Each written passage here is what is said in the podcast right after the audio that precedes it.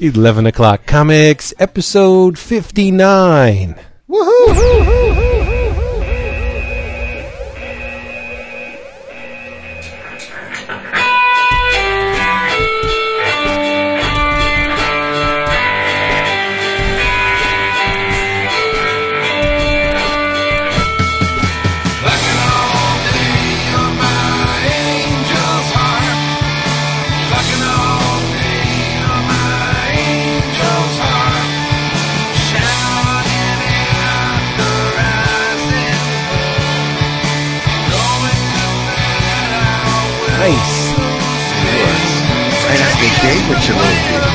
That's That, that who was not stepped on. No, I was not stepped on. It was a good, good strong woohoo, and, and yes, it, it, it was the best woohoo ever. I think.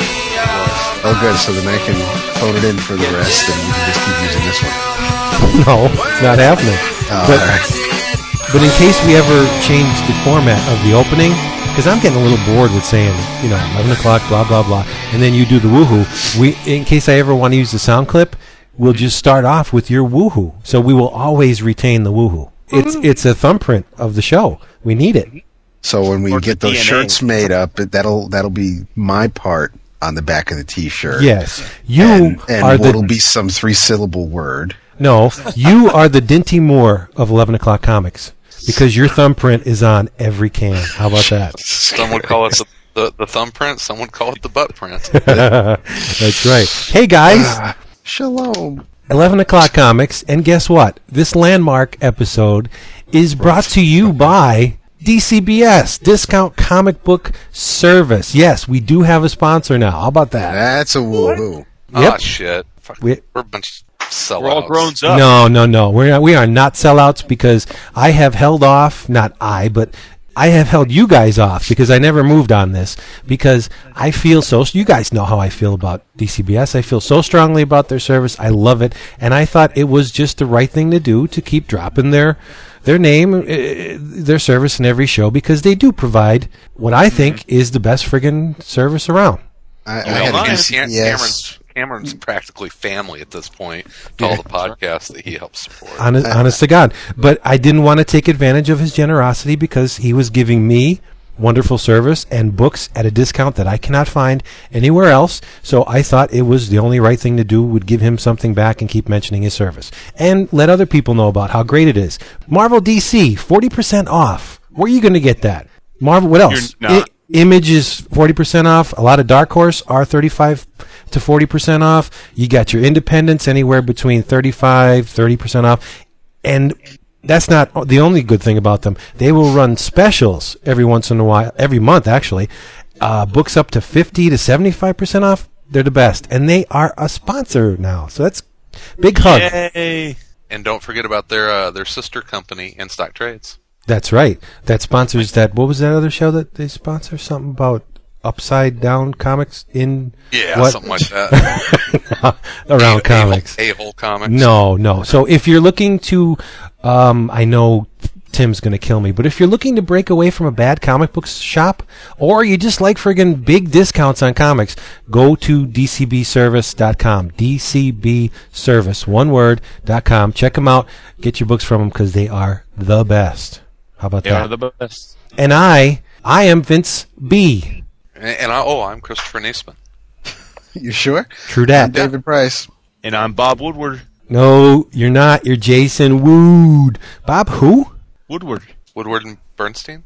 Mm-hmm. Oh, okay. Come on, Vince. Jeez, I thought you Get would with it, Vince. alter- Come Yeah. on. All the presidents. That, that that's the one with Woodward and Bernstein, right? Woodward I'm and not Bernstein, my- Yeah, great movie. I just didn't make the connection. I'd be stupid. Deep Yes, Throat. Come on. Well, David's in that movie? oh, it's going to be one of those nights. David. Yes, Vincent. David's been feisty uh, the last few days. On the Yeah, he he he brings it on the he brings it on the Twitter, brings it on the forum, and then when it's time to record, he don't bring it. Come on, David. What are you talking about? Yeah, all right, yeah, because no one's ever talked about those little remarks I'll throw in, and it, you guys just end up catching when you end up. You're so you're smooth and subtle. Smooth like Ex-Lax. That's right, and kind of cute. I Kinda. Am drinking black and tan, so we can move on. Wow, hear him stepping all over my part. Seriously. No, I'm not stepping on you, Chris. You know Yeah, what I'm drinking? No, no, this this is about expediency. Wood, go.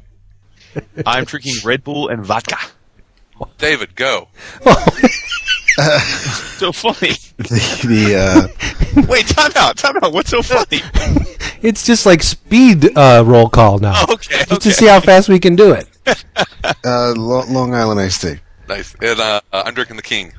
It's uh, back to basics tonight. It's uh, just me and a Budweiser and a big old stack of comics. All right. Oh, Budweiser. Yeah, That gives me the squirts when I drink that. is that is that a, a, a common thing? Because I've heard uh, a couple other people say that Budweiser gives them the mud butt. Yeah, mo- mostly uh, mostly uh, pussy Yuengling drinkers. Oh, Say that. I don't I don't understand what that means. What what's pussy Yuengling? Oh, I get it. No. King of beers, baby, Yuengling. Oh, They're going to be our next sponsor. oh, I would be so unbelievably giddy. That would be awesome. All right, this weekend, what do we got coming up? New York. MoCCA. yes, New oh, York uh, City. the uh, Printers Row Book Fair. What's that? Uh, I am going to. If you're in the Chicago area, the Printers Row Book Fair is uh, old school uh, book fair. It's been around forever here in the Chicago area. There's a uh, an area in Chicago that's called Printers Row. A lot of publishing, old school uh, printers, and then the the the the area's kind of evolved and changed over the years. But they still have a, a kick-ass book fair, and there's uh, a couple interesting guests talking there uh, this week. Um, Chip Kidd, Ooh, Chris Ware, get out. and uh, oh gosh, who's the other guy? Oh yeah, Neil Gaiman. Oh, So I'm sorry. What were you guys doing this weekend? Uh, oh, I, I see. I trump you. You may you may not think so, but I think I trump you. Trump, you Trump got? my I Chip think so. MoCCA baby. Yeah, MoCCA's the, awesome. the Museum of Comic Art. Is it that Museum of Comic and Comic, Comic whatever it Art. Comic and cartoon. Yeah, or- it's MoCCA, Oh, and oh. it's great, and it's this Saturday and Sunday, New York City. I will be going, and I have a plan. You want to hear Yeah. what my plan is? I'm bringing a brand new Sharpie. Oh, And, Wow. and, and I'm going to go up to Mr. Gary Panter, second most oh. influential comic book artist in the history of the medium, and have him. listen, I'm going to have him draw a Jimbo head on my forearm in Sharpie. no way. And Sunday, No I'm going. way. I'm going to the local tattoo parlor, and I'm Oh going to have my that God. baby No inked. way, dude. Yes. Really? I'm going to have a. Well, I- I mean, if he agrees to it, why not? I'll pay him. I'll say, hey, I'll pay you for a sketch. Just do it on my arm, and I will have a Gary Panter tattoo. How cool is that? That's me a favor. impressive. Uh, um, you have to have someone taking pictures while Okay. that. You have to. I mean, you have to authenticate that. You don't want that moment to to be just you know committed to memory. You No. need to show. You need to show people pictures of Gary Panter actually doing it. Um, otherwise, no one will believe you because, frankly, anybody could draw Jimbo. Be that as it may. Uh, I'm taking my daughter with me, Nina. Okay. So I'll have her take pictures, and Marty's coming, and uh, hopefully Mike's coming. But uh, Nina wants to get. I told her about my desire to get uh, Gary Panter to draw on my arm. She said, "Ooh, do you think I can get Andy Runton to draw on me?" A- and I said, "Yeah, that'd be the best thing for me to do to bring you home with an owly tramp stamp on on your back." Yeah. Jesus Christ.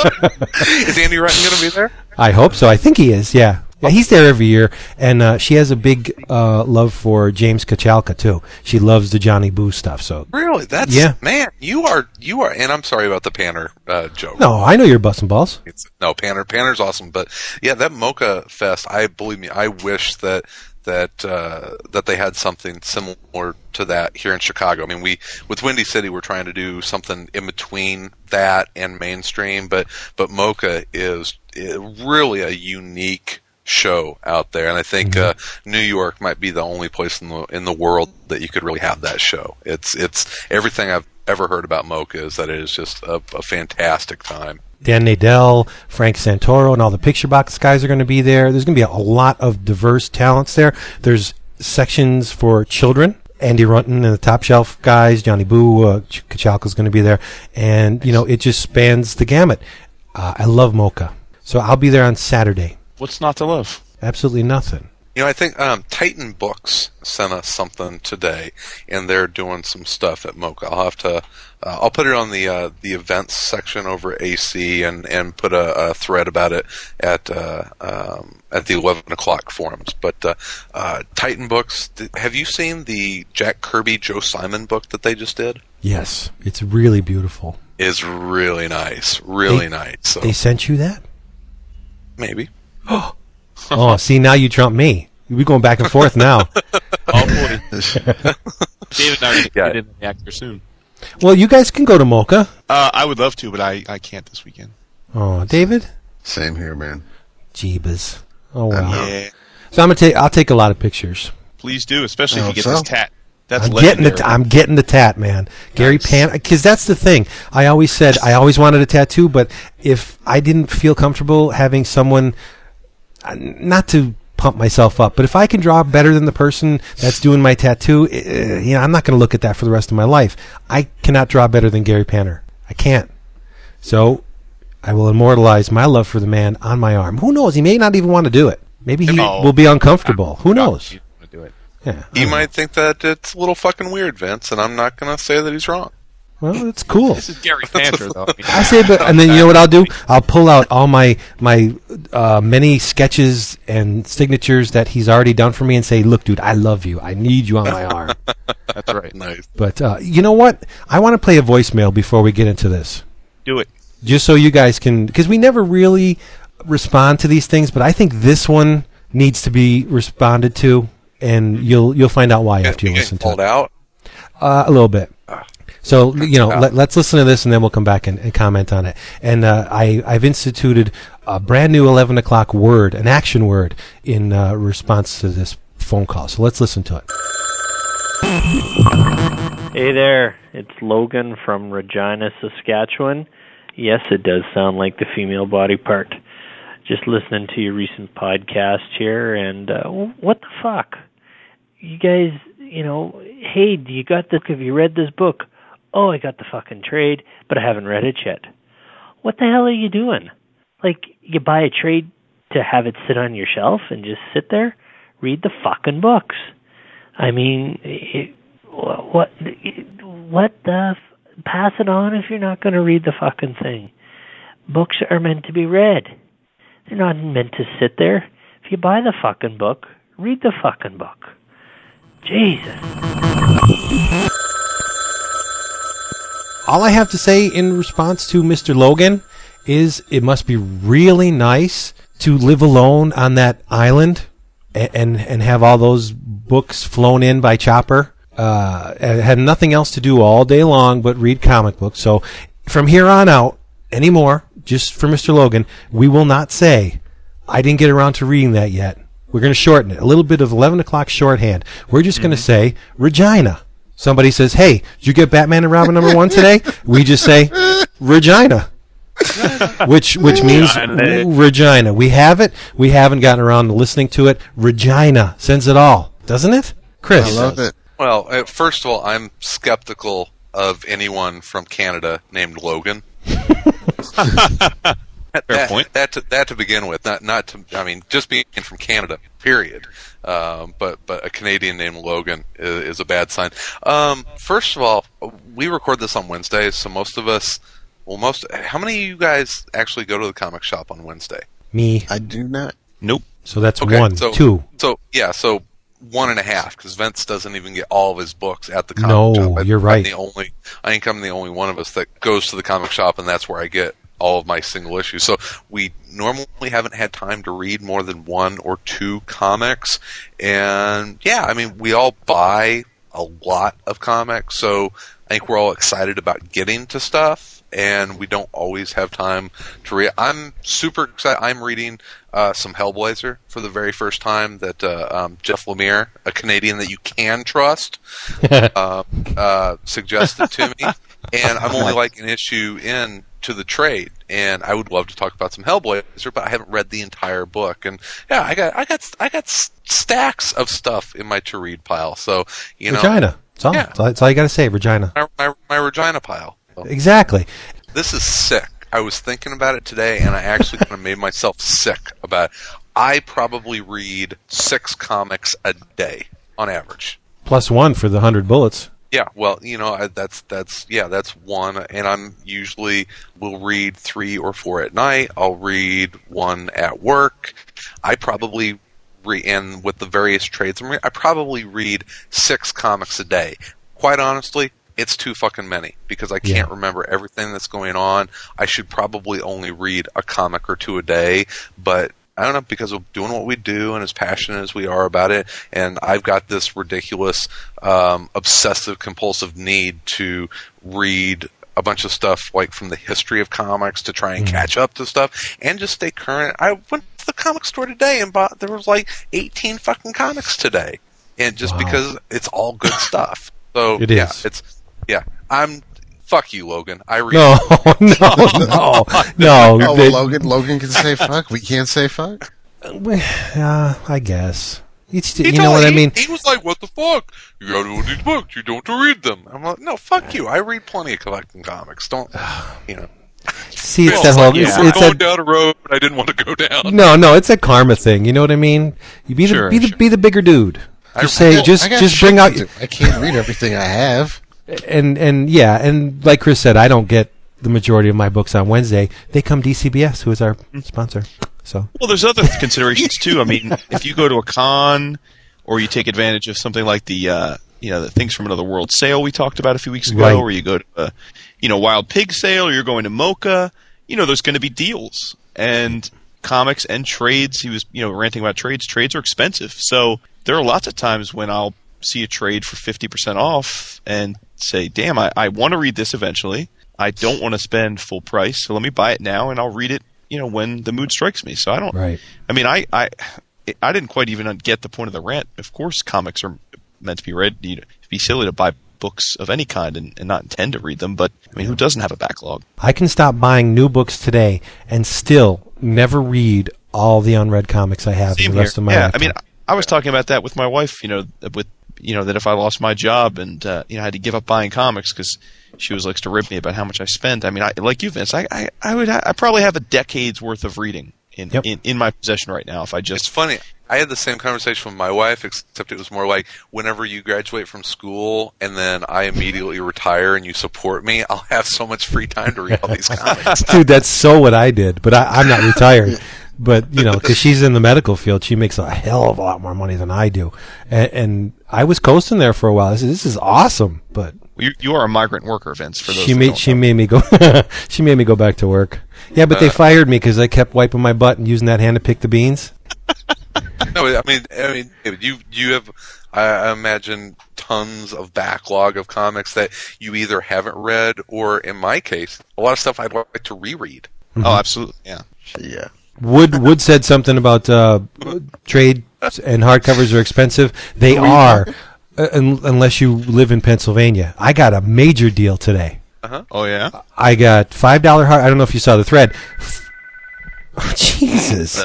I got a five dollar hardcovers. I got Avengers, Mightiest World's Mightiest Heroes, the uh, Scott Kolins hardcover, five bucks. I got the second Avengers Mightiest Heroes. I got Mystic Arcana, uh, Marvel Monsters, and Marvel Westerns, five bucks a piece, and they're still sealed Where though? Where did you? in my local comic shop. Yeah, Oh, the good for you. Marvel, the Marvel westerns, is that the one with the the gay two gun kid? I don't know. I, I didn't open it up, but it it has an Eric Powell cover, as does as does the Marvel Monsters. Seriously, isn't that the one where they, they had the? I don't know if they. No, they that was out- that. That was a separate four issue miniseries. This was, I think, a, a bunch of one shots that came out a few years ago. Drawn by who? One of the greatest. Be- Uh, I want to. I want to say Eric Powell. I think he at least does a cover. no, uh, Severin drew the. The Rawhide Kid one, yeah. Mm-hmm. Yeah. And who wrote it? Oh, gee, I yeah, know. not not not two gun kid. It was the Rawhide kid, right? Rawhide Right. Right, Who yeah. who wrote it? Um, it was a TV dude, wasn't it? Oh, Robert wrote. No, I believe. I thought it was. Uh, I thought it was Ennis. I don't think so. No. You want to want to check it before we? Uh... All right, all right. Someone will correct us. Probably Yeah. someone from Canada. See, now I got to leave that in. I can't edit that part out because you made it funny, Since, a good since we're making fun of Canadians, let's take this opportunity to uh, throw some karma up to the Great White North by mentioning that uh, Jeff Lemire's uh, much anticipated uh, Essex County uh, collected uh, volume is solicited in this month's previews. So Oh, I know. for those of you bustas that haven't read it yet, you have two choices. You can get the hardcover or the softcover. Go out and buy it. Man, I've got all the regular ones. I know, me too. But I'm going to buy the hardcover just because. Yeah, but there's extra stuff in this. Yeah, I know. I well, I know that that that Jeff would put extra stuff in there because he's going to make me give away the three volumes to people that need to read it, and so I'll have to end up getting the the hardcover. I don't know which one to pick because I, I lean more towards hardcovers, but both of the covers are really sharp. I I don't I know. know. what to do. I'm hoping that the, the cover of the soft cover is included somewhere in the hardcover. That would be nice. That way I can have both of I may just buy it directly from him in September, at the Windy City Why- show. Yeah, when are you going to see him in September, Chris? For what? September nineteenth, Windy City Comic Con. oh, And I was thrilled that he's come back. Jeff's a, a peach of a guy, and uh, can't wait to can't wait to see him again. So really thrilled that he's come back. Hey, this is Daryl. Um, I just wanted to talk about the East Coast Black Age of Comics convention. That it was uh, last, was it, last week, and uh, me and the crew from the Fixers Hideout podcast, we went there, and it was I really really enjoyed it. They had Eric Battle, who is a artist who's been in working in DC and Marvel. Right now, he's currently drawing the uh, Marvel 2099 mini. Um, we have Aaron Beatty, who he worked at DC and Milestone. Um, they had an author by the name of L.A. Banks. She she does this uh, writer of the uh, Vampire Huntress series, which is a really good series. If you like horror, you like vampires, you you like that mythos, it it's a good series. If you like Buffy the Vampire Slayer, you'll like these books. Um, you also had uh, Percy Carey, who he's also an author, and I mean it. it we had David had Isabella, well Tony Isabella, who's the creator, will help to create Black Lightning. I mean, and they had Jamal Igle, and you know, it it was just a fun time. You know, they had Kevin Grevioux and uh, many others. It was just good to be able to see new artists coming in who are trying to get their foot in the door. And I mean, they have some beautiful art there, um, and their own comics. You know, independent work. So it it was just a good time. So that's it. Later. Fuck it. Right, this is Daryl. This, this is the rundown with Xavier because uh, Woodsy kind of messed up some of the storyline. When Xavier went into M'Kraan Crystal, he fought the Kent. The M'Kraan Crystal felt something was wrong with Xavier, and it healed him by meaning it healed him by giving back his mutant telepathy powers. When they got out of the thing, half the team stayed. Havoc and Rachel, they stayed to get revenge on Vulcan, and Hepzibah and the rest of them went back. Now we go into Messiah Complex, where Xavier tried to help Cable get the baby away. At the end of that, Bishop shoots, tries to shoot Cable. He disappears in his time stream with the baby, and the baby, I mean, and then the bullet hits Xavier in the head. Now, Exodus takes the body and his Icholots, and he want, he rebuilds Xavier's mind, but not all his memories. So they, the quest and the legacy in the beginning is to get Xavier's memories back, and that's what the legacy stuff is. So, all right, that's it. Later. Fuck it. Hey, this is Daryl again. Um, well, I didn't like the the Hulk, the Red Hulk arc, and that trade that I read. But the next trade after that that I read, I really enjoyed, which was the Secret Invasion Inhumans trade, and it was written by Joe Pokaski and drawn by Tone by uh, Tom Raney, and it was just beautiful. I mean, Scott Hanna was the inker, and uh, Guru-eFX was the colorist, and it was just beautiful, beautifully drawn. It this was the best Inhuman writing that I've read in a long time. I mean, better than the Paul Jenkins one. I think that he captured what makes the Inhumans what they are, and this set the stage for the War of Kings that's going on right now. I mean, it, it was it shows how deadly the Inhumans are, and how Medusa, the love that Medusa has for Black Bolt, and what and the love that Black Bolt has for Medusa. It was just it was just great to see that, and you know, for a while, Inhumans was just like a one note type of character, but it just right now the writing that's been going on with this with this family, it's just been great. It's been awesome. So I think they do Jack Kirby proud. So that's all I gotta say for that. So later. And awesome, awesome sketches.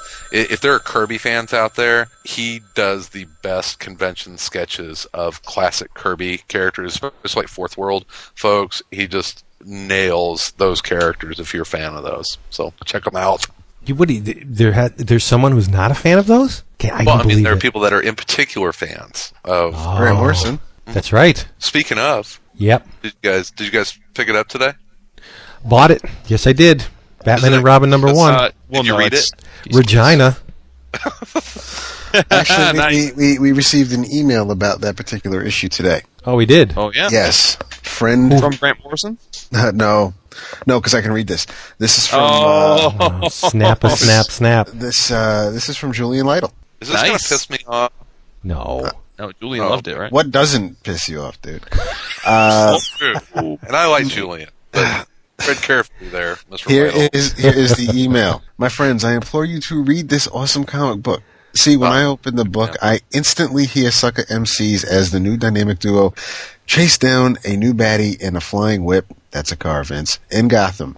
Richard Grayson is looking fly and being that dude. Alfred is chefing up marvelous sandwiches. Robin is being a little hard ass, and in my head, I hear a snotty British accent. The new baddies are crazy looking. They get Prodigy as theme music. Hugh Firestarter Quitely is on the ball with this one, drawing sound effects, great panel passing and flow, perfect facial expressions, and everything. All that, and I get a punch in the face. Bam! I tried to do it. I'm not going to live up to Yeah. this. It's, it's hard. I- it's I- hard to do it. I could deal with this for a long time. Maybe we need multiple Earth books back. Give Bruce another Earth to be Batman on and let Superman visit him. P.S. And Naruto is the best superhero comic in the world. It had badass toads first. Add me into the last sentence. I uh-huh. was going to say I don't have to say anything else because Julian just nailed everything that I felt about this comic. It was it. This is good comic booking. It is awesome. And then just edit. Can you edit out that last sentence of his? No, because I, I while I don't exactly agree with them that Naruto's the best superhero comic, I gotta say I took his advice and I read some of that stuff. It's really good. All don't go, yeah. no, I'm not going to get into it because I haven't read a whole lot of it. I've, I've only can only speak about you know maybe a couple hundred pages, but what I did read was really well done. Really, uh, if if and if anyone has seen the cartoon and has not read the manga, don't go by the cartoon because the cartoon's poop. The manga's really good. That's all I want to say. Let's move. Move it. Ron Zimmerman was the writer for uh, Raw. Zimmerman. That's it. Howard Stern's buddy. And yeah, drawn by uh, John Severin, of course. The great John Severin. Indeedy. Yep. So let's do what we do and do we it. do. Let's talk about some comics here. I'm excited. What you reading? I, I don't want to go first. Let's Oh. let's have someone else. I'm going to make Vince happy. You make me happy. It's true. Of thy countenance. Oh yes. Alan Moore. Spring. Uh, Vince talked this up well, like a month ago, maybe. I don't know. a little bit when- more. Yeah. Yeah, yeah, yeah. And I had been on the fence because it was written by Alan Moore. I, I hadn't. It seemed appealing. It was 48 pages. I was like, eh, I don't know. But then Vince talked it up and he made it sound really cool. So I picked it up uh, and read it this week, and it was phenomenal. It is uh, for those who don't remember Vince talking about it. It uh, it actually is in 1994. Alan Moore wrote a series of poems and novellas, and this was a prose piece he wrote, basically about television becoming our new god, our religion. And he has been working with Antony Johnston of Wasteland fame to adapt both this and a couple other of his prose pieces into uh, sequential form. And uh, this one was uh, illustrated by Felipe Massafera. Oh, he's sweet. And he is really. I mean, I it's gorgeous, gorgeous painted stuff. But uh, but this is you know whereas like with Tom Strong that we talked about recently, you know, which is just good storytelling. I mean, this is really you could tell this is an Alan Moore prose piece because uh, for as as amazing as the artwork is, and, and it's beautiful and it, it helps further the story, this is a book that is to me all about the words. And uh, as many of you know, I, I have a, a, penchant for sometimes liking the big words. And Alan Moore is one of those people that can use words that pretty much any human being on the earth needs to check a thesaurus for. but he manages to do it in a way that it's pretty much poetry. It's it's just unbelievable. And so it's really a 48 page story that just you know, it was written in '94, but it's just as pertinent, if not more pertinent, today as, as the internet has taken over as much of our lives, if more than TV. And it, it basically just, you know, as a person who isn't very religious, it's a fascinating look at uh, at, at you know the deification of things, and, and, and in this case, how TV really does uh, control a huge chunk of of of of the lives of almost everybody on the earth. Really, I mean pretty much almost everybody watches some measure of TV and spends a lot of their waking moments paying attention to television. And uh, and he does it in his own. You know, he he he takes that and runs with it in a way that very few uh, comic authors could do. Um, so. Uh, if you know, I don't know that I could do it justice beyond that. There's just one. There's just one passage though that I think uh, I just wanted to read. Rich, just um, it, I don't. The pages aren't numbered, so but it's it's you know he's talking about TV and, he, and it's it's it's a, as though TV is God speaking to you. So that's kind of the, the the voices of television. It says, "But seventy, a span no longer than immortal beings, and yet with more of this base sublunary sphere beneath my heel than ever Alexander risked to dream." Now that is obscenely beautiful writing. I mean that's obscene. It's unbelievable. Yeah, it, it's Yep. un and and the book is full of things like that. But that that one little blurb just blew me out of of the you know blew me out of the water as I read it. So um, it's just a super cool book.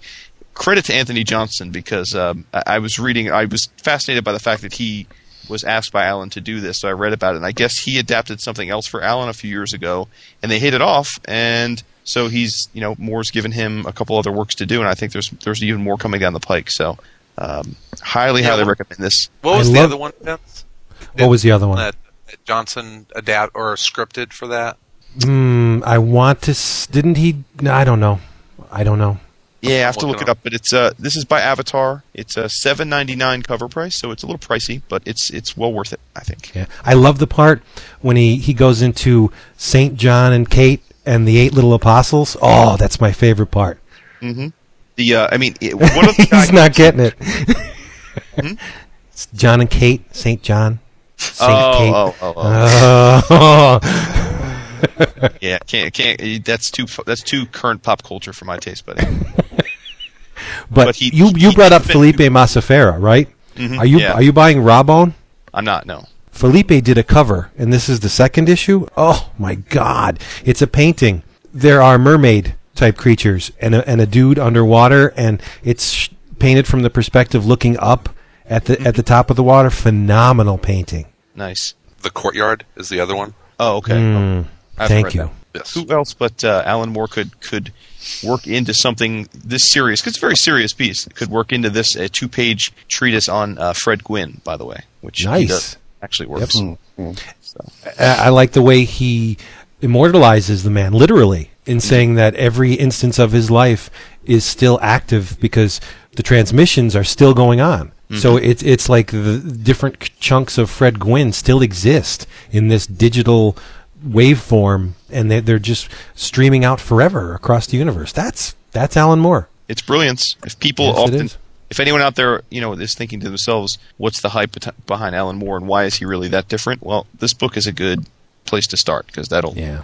You, if you read this and don't realize that he's at a different level than most of the writers in the business, then I don't. I can't help you. Well, it it all depends on how much you're willing to into the work. You can read that superficially and not get a hell of a lot out of it. You, you have to really try. And You and, think and because I, I guess I would think that if you if you read that and weren't willing to really take apart the words, it would be probably completely unsatisfying. Well, that's what I mean. Some people don't take the necessary steps to understand the material. They'll they'll gloss over a section just to proceed to the next section Right. and not really grasp what's going on. So if you're if you're giving it a cursory read, you're not going to get because like you said every single word Alan Moore uses means something. They, he chooses his words for a reason. He doesn't throw any old, you know, oh yeah, that'll fit there. No, he, he picks words as uh, like a grocer would pick out the best, you know, vegetables in, in the in the crop. That's Alan Moore. He he uses the best words to say what he wants to say. And yeah, you you have to invest yourself in the work. Absolutely, He's good. more than good. No, he, yeah, he's, he's he's he's the greatest writer in the history of the medium. And, Yeah, I that's- and I I will I will stand behind that statement. It's and I, know that I I have a tendency of of uh, a lot of uh, bringing a lot of hyperbole, but I'll stand behind that comment. He's he's the greatest writer in the history of the medium. Yeah, see, I I can't say he's not, but then there are some days that I I'll read one of uh, Morrison's works, especially Invisibles, or you know, say uh, his Animal Man run, and I think you know this Morrison dude, he got he has a lot of the same qualities as Alan Moore, and he Good. with Doesn't- with doesn't- one doesn't- exception. Doesn't have the volume of work that Alan Moore does. Well, it's not about volume. I, I don't think Morrison is that concerned with the perfect word as much as think that M- Alan I think Moore that is. Alan Moore's worst is is light years better than Morrison's worst. I would I agree think with that, that. the- I think that their highs are are both just stratospheric highs, but their lows. I, I think that I think that Moore has had a, a much higher level of quality um, over the the course of his work, where, where Morrison has tripped a few times, and that's not to say that he's not a great writer, because I, you know, obviously I just uh, was talking about Batman and Robin, which is great superhero comics, and We Three is fantastic, and the Invisibles, you can just go on down the line. But yeah, he's had a few moments where it was like, eh, you know what? He kind of he forgot to entertain. It, it he kind of got too wrapped up into what he was doing and forgot that this is still supposed to be entertainment. And Alan Moore never ever forgets that this is entertainment. I think it's kind of hard to determine w- when you have writers of this level their best and their worst. For me, anyway, because to to stack up, say, the filth against Animal Man against uh, Sebastian O, which is probably my least favorite Grant Morrison work. When you look at uh, a work like that and and all the the different the many nuances that's in that work, and you, you, you compare it to say something from someone else, it may be Morrison's worst in my opinion, but damn, it's still light years ahead of a, the work of a lot of other guys. So it, it Oh, sure. I, I have And a I'm hard not, time. Not discounting the fact that that Morrison's one of the great modern creators in comics. Uh, There's no doubt about it. I mean, we're we're talking, you know, kind of, you know, Beatles and Rolling Stones kind of thing. Right. But don't forget the Who. They always get left out. I feel bad for Townshend. Right. Yeah. Marty and I talk about this all the time. I think the Who got a raw deal. W- when you go back and look at it, and you had the Beatles, the Rolling Stones, and the Who, three of the greatest rock and roll bands of all time, producing quality material simultaneously. A lot of the spotlight was shown on the, the Stones and the Beatles, and uh, sometimes they forget about the Who, but I think the Who can stand up to the best works of either of those Oh, bands. absolutely. I mean, the- more of a Yeah. uh, th- they were more high concept, and I mean, they were doing rock operas. And Yeah. that's great, dude. It's- Phish doing Quadrophenia, amazing. And, Oh, I'm uh, telling you. uh, uh, the, did you see the new Smithereens record? Yeah, they did Tommy. Yeah. yeah, it's great. Did you see who did the cover? William Stout. yes, Yeah, Have it right. it's it's a beautiful cover. Yeah, it's it's. Uh, I actually went to his website and he's done some cool comic stuff. It, it- the the cover for this uh, Smithereens Tommy album looks like an old EC comic. It's really cool. Yeah. So, and they did a great job of covering Tommy. I thought it was fantastic. So Is that live or is it studio? no? It's no. It's it's it's all it's all studio. Hey, it's Kent from the forums. otherwise known as Matt. I picked up a bunch of uh, PictureBox related stuff a while back, and man, I'm reading Maggots, and it's just blowing me away. And anybody who is into experimental, fucked up shit needs to pick up Brian Chippendale's Maggots. Just mind blowing. Thank you, Vince. You rock. Bye. I got something I want to push. Do it. I loved this book. I didn't like it. I'll, I'll be the critic from from Ratatouille. I didn't like this comic. I loved it. Okay, if I didn't love it, I wouldn't read it.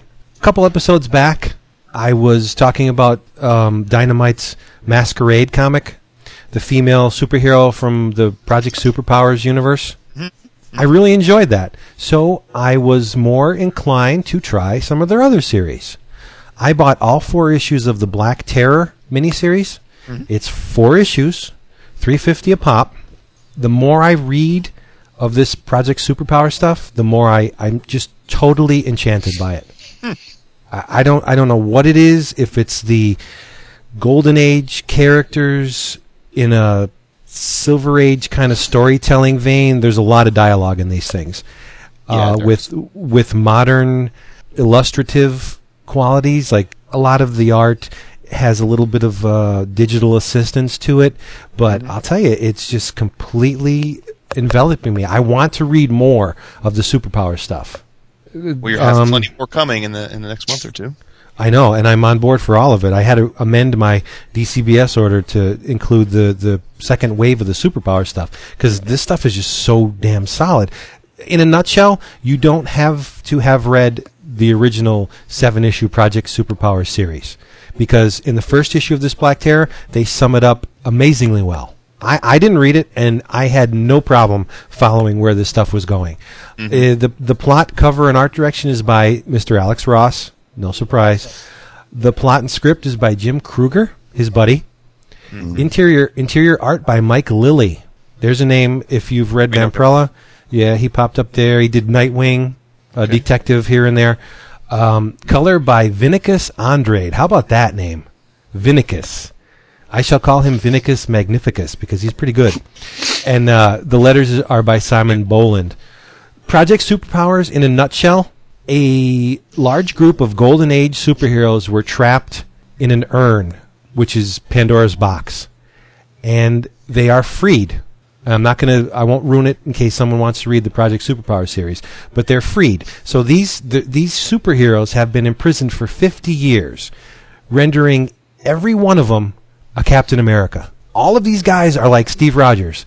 They've been out of circulation for 50 years. They're in a world they have no idea what's going on. And um, Sounds like so the there's 12. so there's that man out of yeah. Oh, I didn't read that. So, but oh, I'm sorry, Regina. Um, so so they've been Why, do, you, do you have it? the 12? The 12? No, yeah. I was Oh, waiting then, for the then it's not, hardcover. Then it's not Regina then. Regina then. well, I could You pretend. Okay. Yeah. So th- so there's this man out of time element element with all these heroes.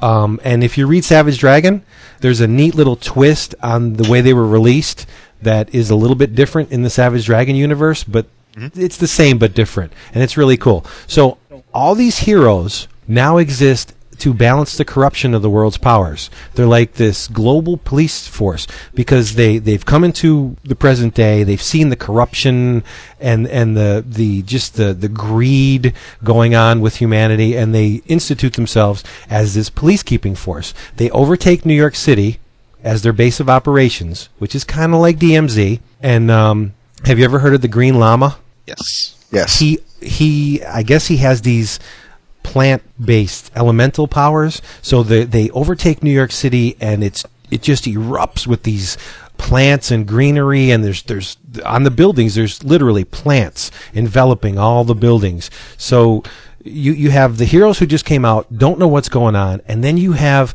a fraction of those heroes ironically enough the flag based kind of patriotic heroes who immediately declare their allegiance to the president, who unfortunately is corrupt. So you you see where this is going. There's no villains in this yet. It's hero versus hero, and uh, you have heroes like the American Crusader, the American Eagle, Super American, the flag, all these cool Golden Age patriotic styled heroes. And Imme- you should mention, Vincent, uh, the reason that uh, they're using these characters is that they're in the public domain. right. Well, yeah, which is cool. I mean, No, that's what I'm saying. Like he's taking public domain superheroes and, and doing cool things with them is kind of it's sort of neat. And did you notice um, if you take a gander at any of the covers, they've subtly set up their own little Project Superpowers Trinity. They have their Black Terror, which is like the Batman analog. They have Masquerade, a Wonder Woman kind of deal. Not in not similar in terms of power, but she's a woman. So they have a Trinity, and the third dude is the Death-defying Devil. So there's a Trinity now in the Project Super. It's really cool. Where was I? Oh yeah. So the Black Terror takes a look around. His name's Bob, unfortunately, because every time they call him Bob, I immediately think uh, it, it evoke, evokes no evokes feelings of Osborn's toothless lapdog. Yeah, and, and I, Oh. I I'm trying to separate myself from that. But so Bob he embarks on this two prong attack. He storms the White House Stay with us. to bring the uh, traitorous President West to justice. But President West has kidnapped his sidekick, Tim, Kid Terror. He made a promise to his sidekick that he would always keep him safe and well, and so this dude kidnapped the, his his his buddy, and so he's on a mission to save him and bring America back to what he thinks it should be. It's it's very cool. It's a story of morality, honor, keeping promises, uh, tradition. There's one section where um, he's being pursued by these patriotic heroes, and he somehow, I won't ruin it, comes into contact with this vintage cutlass, and during a battle, The old cutlass, you mean? a pirate sword. Oh, oh, big big ass cutlass. Yeah. So he's fighting this uh, hero called Man of War who has this flaming sword, and Man of War cuts the the cutlass in half. And he's like, "Have you no respect for tradition?" He got pissed off because he destroyed a vintage weapon. Like the guy is all about tradition and history and honor. It's a really, really good series. So, but it's the series is as much about all these other Golden Age heroes as it is about Black Terror because you get little character flourishes throughout the whole series on Green Lama, and they do a little montage in the first issue. Hydro, the Owl, the Target, Samson, Fighting Yank. Like I haven't seen these co- these characters in years, and ye- uh, some of them I have I've never seen at all. Like uh, the Flame, and I remember Mister Face. He's a greenish vampire-looking dude. Ditko illustrated a lot of those face stories back in the day, and um, Yeah, I, I, I, this stuff is is it started to be collected yet? yeah, the uh, Yeah, Death-defying yeah, first- Devil trade came out last week, I think, and the Project Superpowers, the first arc, that's in hardcover, right? Wood? Yeah, yeah, definitely. hmm I'll pro- I'll probably start picking the stuff up in trade, and then uh, you know hopefully get some sort of, of reading order together because it's been it, it looks interesting. It just um, I don't know whenever it started coming out. I've, for to to take on new books, I just wasn't in the in the shape for it, you know, mentally Right. or you Same here. it wise, and it was just like no, I'll, it, it just kind of from the very beginning. It's like that might be something I'll I'll pick up in, in trade. So it Yeah. definitely sounds sounds oh. interesting, and And I'm not even re- Oh, revealing all of it because you know I don't want to let the cat out of the bag. The the battles, there's some really ingenious twists which not only look great on paper, but they set up the forthcoming second run of Project Superpowers. Mm-hmm. Th- There's a there's a new band of superheroes that are set up to police the Project Superpowers heroes. So they're doing what the Project Superpowers heroes are doing only for within their little like internally, which is a, nice little touch. And uh, obviously it's from Dynamite, so there are multiple covers for each issue. The first issue, I just picked it up off the shelf. I didn't even look who did it, but you may want to get a net handy because monkeys are flying out of my butt. Greg Land did the first cover. It's really nice. Oh yeah. Yeah, it's a it's a, a shot of the That's it. Trinity. I'll bet you it's nicer than the uh, the cover for the Captain Britain Annual? MI13 annual. Yeah, I bet you. I bet you it is. I saw that today. I was like, no, no. But it, it, it's Greg Land, but it's it's augmented by Vinicus painted it, and uh, the, another person, uh, Leistein or Leiston, did some work on it. So it's not 100% Greg Land, but it's really sharp. I, I like it a lot. Greg Land, nice job. Wow. But for the most. Just doesn't. I'm telling you, fourth issue. There's a, a montage of heroes. It's uh, landscape format, uh, drawn by Mike Lilly, I, and it's really sharp. The the Hooters on Masquerade. Oh, I love this woman. She's her her her dress is slit all the way up to her waist on the side. Ooh, talk about sexy. But that's not why I'm reading it. It's just damn good storytelling. It's it's amazingly well done. I I discounted it at first as just another cash in superhero tale. Uh uh It's very Yeah. good. Well, no, there's a lot of thought and time that's that's gone into that, and uh, Chicagoan uh, um, Doug Klauba has done some pretty amazing work in the in the first miniseries, I believe, and uh, and then obviously, you know, Alex Ross is he feels so so close to those those golden age characters and just has a reverence kind of what you're saying about the you know the the destroying the cutlass it's I, I think that's probably how alex ross feels about a lot of characters that he holds in high regard that Mm-hmm. you know, it's like why are you doing that to these characters so i think this gives him a chance to to pull some some golden age characters and and and present them how he would like to so Hi, Joe. Uh, John Patricia speaking. Uh, I know Joel Press has been in contact with you in terms of um, an exchange of items, uh, which he's, he's got from Chicago and I've got for him.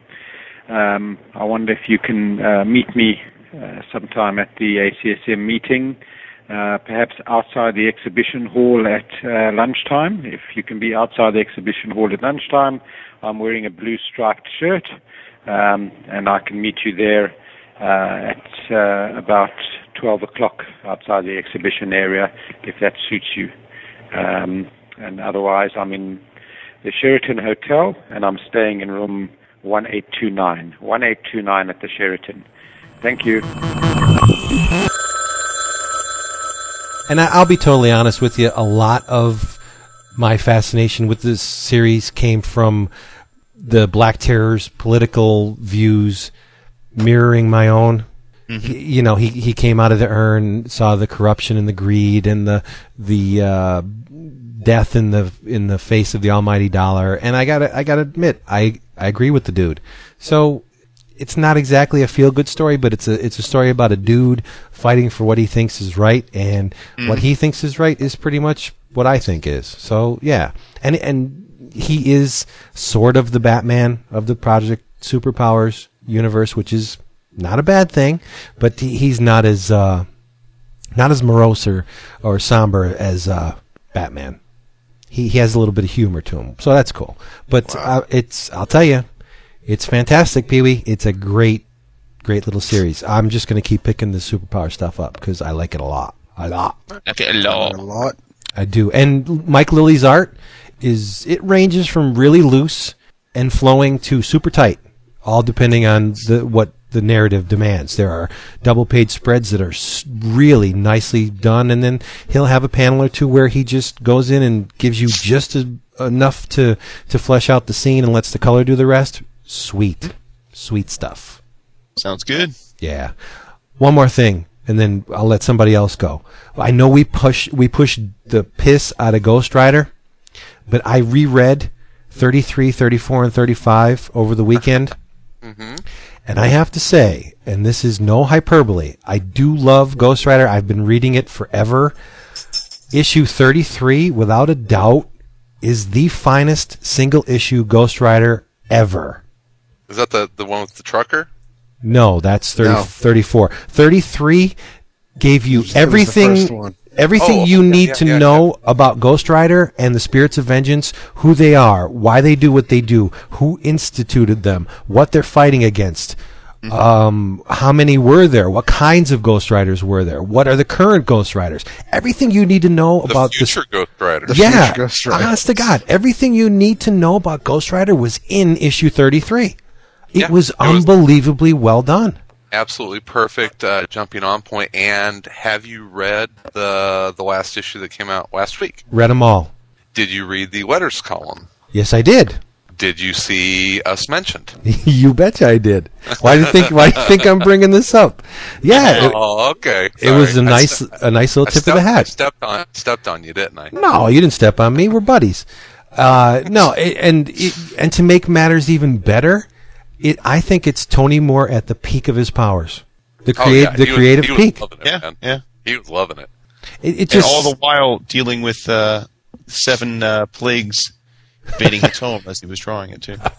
how ironic is it that the dude that penciled the majority of exterminators has a pest problem? I'm, te- I'm telling you, if that if, if that is comic book karma coming back on his ass, he's going to have some fucking demon truck rider riding up riding up his his ass on the interstate. It's going to be it's going to be ugly. but uh, and no, yeah, thank- it- thank- thanks to uh, uh, Jonathan Conrad for um, uh, sending in a letter to uh, to the folks at Ghost Rider, which got printed and mentioned mentioned the shows. Yeah. And then you had issue 34 with the Highwaymen, which was a fantastic issue. And in essence, a done in one, but, but connected to the rest of it. And then issue 35, you had a big titty uh, Sailor Moon parody. How could you not like that? it was hilarious. I was thinking about you the entire time, Vince. yep.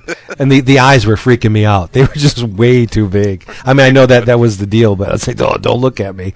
Dude, But- that last page, whenever she's climbing back onto the boat, I was just Nice. like, man. Yeah. and, that and you know, I usually don't buy into the 3.99 Marvel miniseries. They could charge. Well, I won't say that. No, I will buy whatever miniseries continues this story. I'm there. yeah, because this this wrapped things up for a while, right? Um, no, no, it continues in the. Um, I hope it's yeah, in but there. it, but it, but it's not. Heaven's it's on not, fire. It's not. It's not until later. Um, um, August. it's not until. Yeah. Yeah. In the summer. Well, I mean, but we still don't. The the trio is not together. Danny Ketch is not with Johnny Blaze yet. Oh. And that. David, aw. This is just so nice. It's so nicely done. It's good comic. No question about it. Yeah. Spe- uh, Vince, speaking of big tittied bitches. All right. I love those big titty bitches. Wood's I been can't reading believe you haven't- again. No, no, I can't believe you haven't talked about Herogasm yet. I haven't. Regina. Okay. Wait a minute. Time out, time out, time out. Didn't you always say that The Boys is the first book you get out of your pile and read? I did say that, and you are. I love you for mentioning that. But, and this is something I'll talk about later on after you guys get a turn. Something supplanted the boys straight out of my DCBS box. I had no recourse but to read it. It was so visually stunning. I had to read it, so I, I put the boys and Herogasm on hold to read this. Oh well, okay. Did did David or Chris have you have you read Herogasm yet? No, not yet. I, I, haven't, I haven't read The Boys since like issue eight. Oh, okay.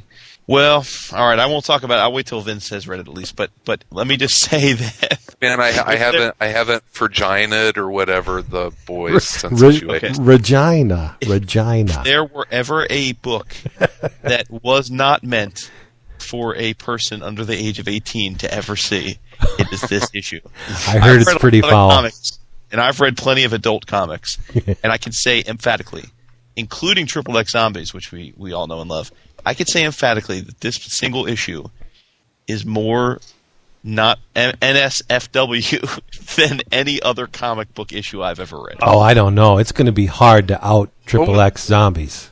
Well, No, no, what was no, no, well, no, what, no, what, uh, what was the one that uh, Eric Powell did? The um, Oh, the uh, Satan the- sodomy the- baby. Yeah, it's Satan yeah. Sodomy Baby. I haven't read that, so I can't. That, I. I, have, I have a feeling. I have a feeling. Herogasm's going to be even worse than that. Whoa! Oh, really?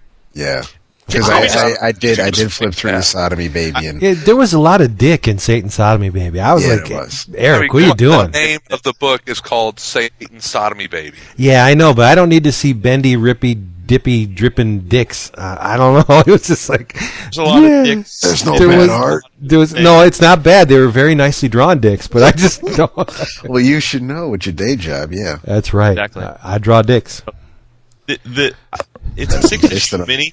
It's it's right out of the pages of the boys. It's a six issue mini. So um, I will say, no one should be reading this if you don't read the boys because it's it, it literally picks off after issue thirty without any like precursor. It doesn't explain to you what you Oh, missed. So you- excellent. yeah. So if you if you haven't read up to issue thirty of boys, don't read this until you have. It's it's not.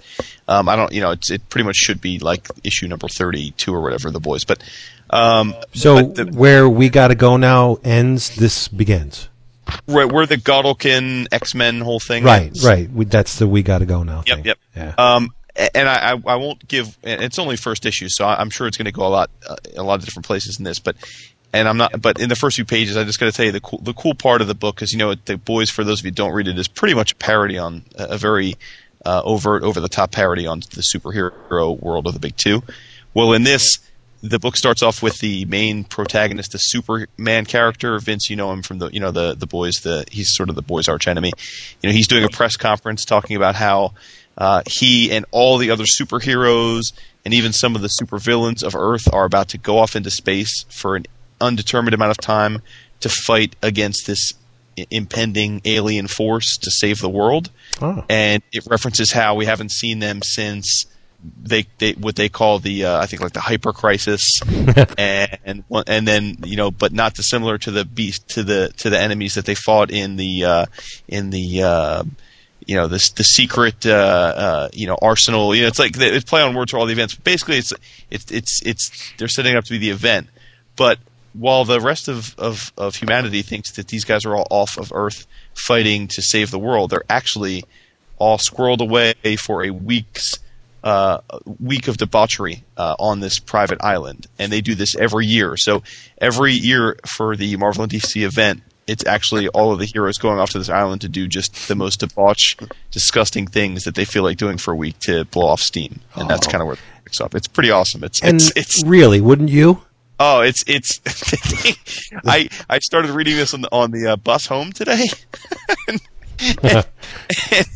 I, I I turned to page four and I, I literally had to close it up instantly and put it back in the book and said, "Oh my god, I hope no one saw what I just had on that page." So, uh, That- pure th- sophomoric titillation. I mean, I, it's like when you were when you were a kid and you watched Porky's for the first time. That's really, pretty much what it was like today. Oh, see now you're pushing me. I got to read it as soon as we're done.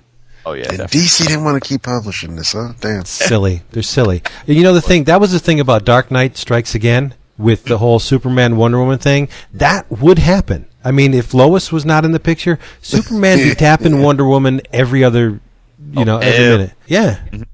Mm-hmm. I, I, I like real life, like the Pro. Garth Ennis is the Oh. Pro. That see that that just worked for me because that shit would happen. Gotta love yeah, Amanda Conner. You you can be a superhero, but I don't think those base instincts go away Right. just because you have all these powers. Sure. Well, Especially just if look you at see how through celebrities walls and see right? people see him doing that. Yeah, you know, or how uh, professional athletes act. You know, I mean, people confuse celebrities and professional athletes for being heroes or role models, and they're not. And in fact, because of the world of privilege and the amount of sycophants that that surround them, they actually end up living lives in many times that are completely morally, you know, bankrupt because they Yeah. can. you know, so Right. And there's a reason why Sue stayed with Reed for all these years. It ain't because of the titillating conversation, let me tell you. I said the reason that that Reed stayed with Sue for all these years is because of that badonkadonk butt she had. right. They don't call him Mr. Fantastic for nothing. That's right. Oh, I Hey, love speaking Susie. of um, speaking of Wonder Woman, yeah. um, I was reading the Incredible Hercules: Love and War. Uh, is the the trade that just came out uh, last week, and about halfway through, it occurred to me that the the bad guy in that book was basically Marvel's version of Wonder Woman. Did you guys catch that? Vagina. I've read it, but I'm trying to think. Um, well, Vince, turn your ears off because I know that you'll. Oh, no, I don't read- mind being spoiled. Uh, the the basically the the bad guy is uh, Princess. Uh, what was it? Uh, Atum? Is that A T U M E? Oh or something? yeah, yeah, yeah. Sure, sure. Mhm. Yeah, it's it's Hippolyta's daughter, and they even Mm-hmm. reference her as being made from clay. Oh, yeah, you're right. neat. Yeah, so it was. Yeah, she's a she's an Amazonian um, conqueror, and she's basically trying to take over the take over the world. That's and it's cute. it's yeah, it's it's Wonder Woman. It's just it's just the Marvel version of of Wonder Woman. Just you know, but both universes have their own versions of the you know Greek gods and the Norse gods. All that, but yeah, Oh. it was. I, it was. I, I just thought it was very, uh, very clever way that uh, that Marvel has basically Wonder Woman, but she's was a bad guy. So. Uh, Wonder Man showed up in an early uh, in an early issue of uh, Simone's Wonder Woman run. Oh, really?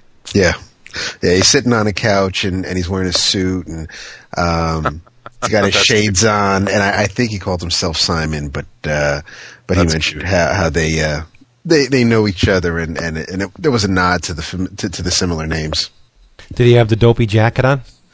No, he, he was wearing. He had the uh, like like a t-shirt and a and a and a, and a suit, but you, don't, don't don't don't knock the red safari jacket, dude. Ah. if you're gonna if you're gonna wear the safari jacket, wear the pith helmet too. Okay.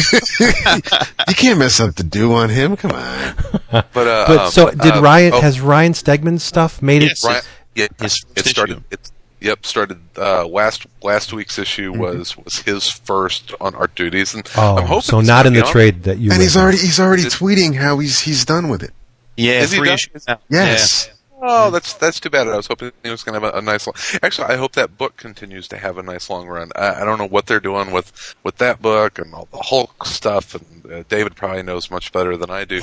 But um, you know, talking about uh, uh, Captain Britain MI13, Rest in Peace, and Guardians of the Galaxy, and and, and several of the other um, kind of second tier Marvel books that have been you know so much damn fun. Iron Fist, uh, Ghost Rider, uh, Incredible Hercules. You guys have talked about it and turned me on to it. If if you have not been reading that book, it is it is fun, fun comics, and uh, Hercules is a he's a great character, and Van Lente and and Greg Pak have really done a nice job with that book. and no question about it. Um, it's just a fun comic. You know, it's it's Yeah. it's doesn't take itself too seriously. Herc Uh, is a player. Oh, he is a pimp. He has I- I- that, that goes back to the Bob out. Layton miniseries, though. Oh yeah, he's a pimp. It's he's banged out so many chicks in that in that run already, and uh, yet our boy Amadeus can't get any. Mm-hmm. Oh, Well- I know, I know. He was so close. Yeah. I think it's it's it's the attitude, though. Come on. Yes. But it, it says a lot about what Van Lente and Greg Pak have done with the character that he's they've en- endeared themselves to Marvel readers to the point where they've injected them in Mighty Avengers now. I mean, that's a that's a pretty big selling book to take Hercules and Excello and just put them in Mighty Avengers. It's it's not you know a rag well it is a ragtag team, but it's a it's a popular team. Oh yeah, definitely. hmm Yeah, I just I, I the solo I I'm not reading any of the any of the event. I'm not for virgining any of the um, Avengers books. I don't think we should tell be him how to say it the right way. We'll just see how many different takes on the word Chris can come up with. Jan Reina.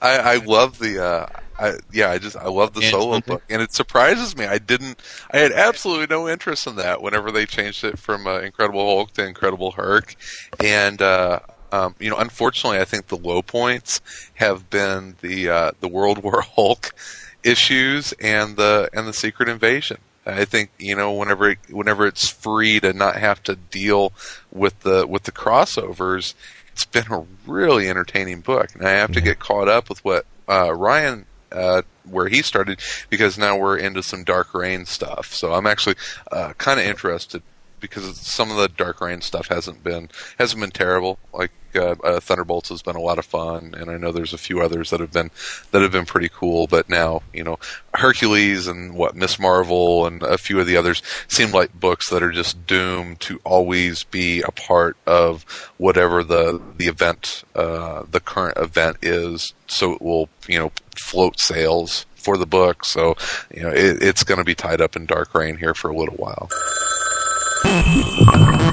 Hey guys, Tim from Manhattan. Listening to you guys while I'm getting over a pretty bad hangover from last night. Really wish if you keep it down a little bit. Help my splitting head. Thanks a lot. Uh, love the show. Keep up the great work. Listen every week. It's great. Thanks. Bye. I think Marvel needs to tread very carefully with this whole commingling of these storylines into all of their books because I was paging through Mighty Avengers number 25 today and I have to say Stephen Segovia, Segovia's mm-hmm. artwork is so beautiful. I almost bought it, but it was Avengers book, so I said, "No, I don't want to get into it. I'll buy the trade when it comes out." But someone shows up in the latter half of the book. I'll give you a little hint. He's red, and I was like, "Why do you have to start mixing this stuff together?" But then it wasn't really that person. So I'm just saying, I, I, I don't understand why you have to have Spider-Man drawn into Dark Reign and all this Avengers stuff, and then you're bringing you know the, the the mystic side into it with the search for Doctor Strange. It's just so many things that are Yeah. crossing You- you over remember, that you, you remember whenever it was special, whenever characters right, and now over with it's the whole thing. Yeah, Yeah.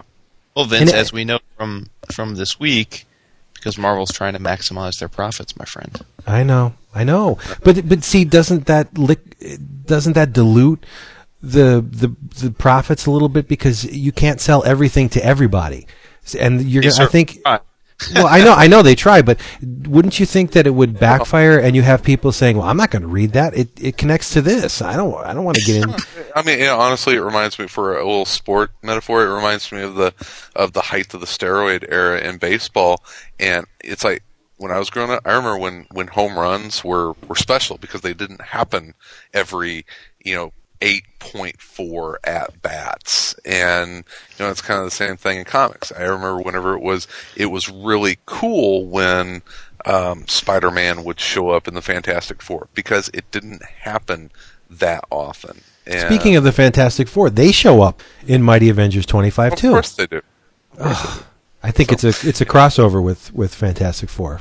Here we go. I mean, we're sounding with the, the, the, the cranky old man cast again. Uh, I know. No, it- I mean, but that's that's just that's just stuff in life. You know, if you had if you had you know a, thirty dollar steak every night for dinner, it, it's going to lose it's going to lose its its appeal. It's gonna it's gonna lose how special it is. And you know, just tell good stories. And yeah, everyone loves to see the characters that you enjoy reading and the individual titles interact with with other characters. It, I just like it whenever it's a little bit more special. And and it, um, you know, it's uh, you guys read the the Fountainhead. Sure, of course. Now I'm all over the place now, you know, sports and blah blah blah. Okay. Um, but that that that's a line that that will always stick with me is whenever um, uh, the main character is is talking to his mentor, and the the mentor is is kind of gone into retirement and and uh, is is gone off to kind of you know ride off into the sunset and, and live out the, his last few remaining years. And and the main character says well I'll I'll come you know I'll come and see you. And the mentor is like yes but but don't do it too often because it, it needs to be important whenever you come and that's how you know these crossovers should be uh, don't do it too often because if you do it's not as important Right. Now, what do they have? Four Avengers titles now. Well, they've had four for a while. Okay. yeah. That is that not enough to to have these little But they're cohesive all- stories? Shit, they got they But got they're- three Deadpool titles They, it, you gotta, it's, one is, one is, one is Osborn's team, so, you know, he's gotta use the name Avengers. One's the initiative.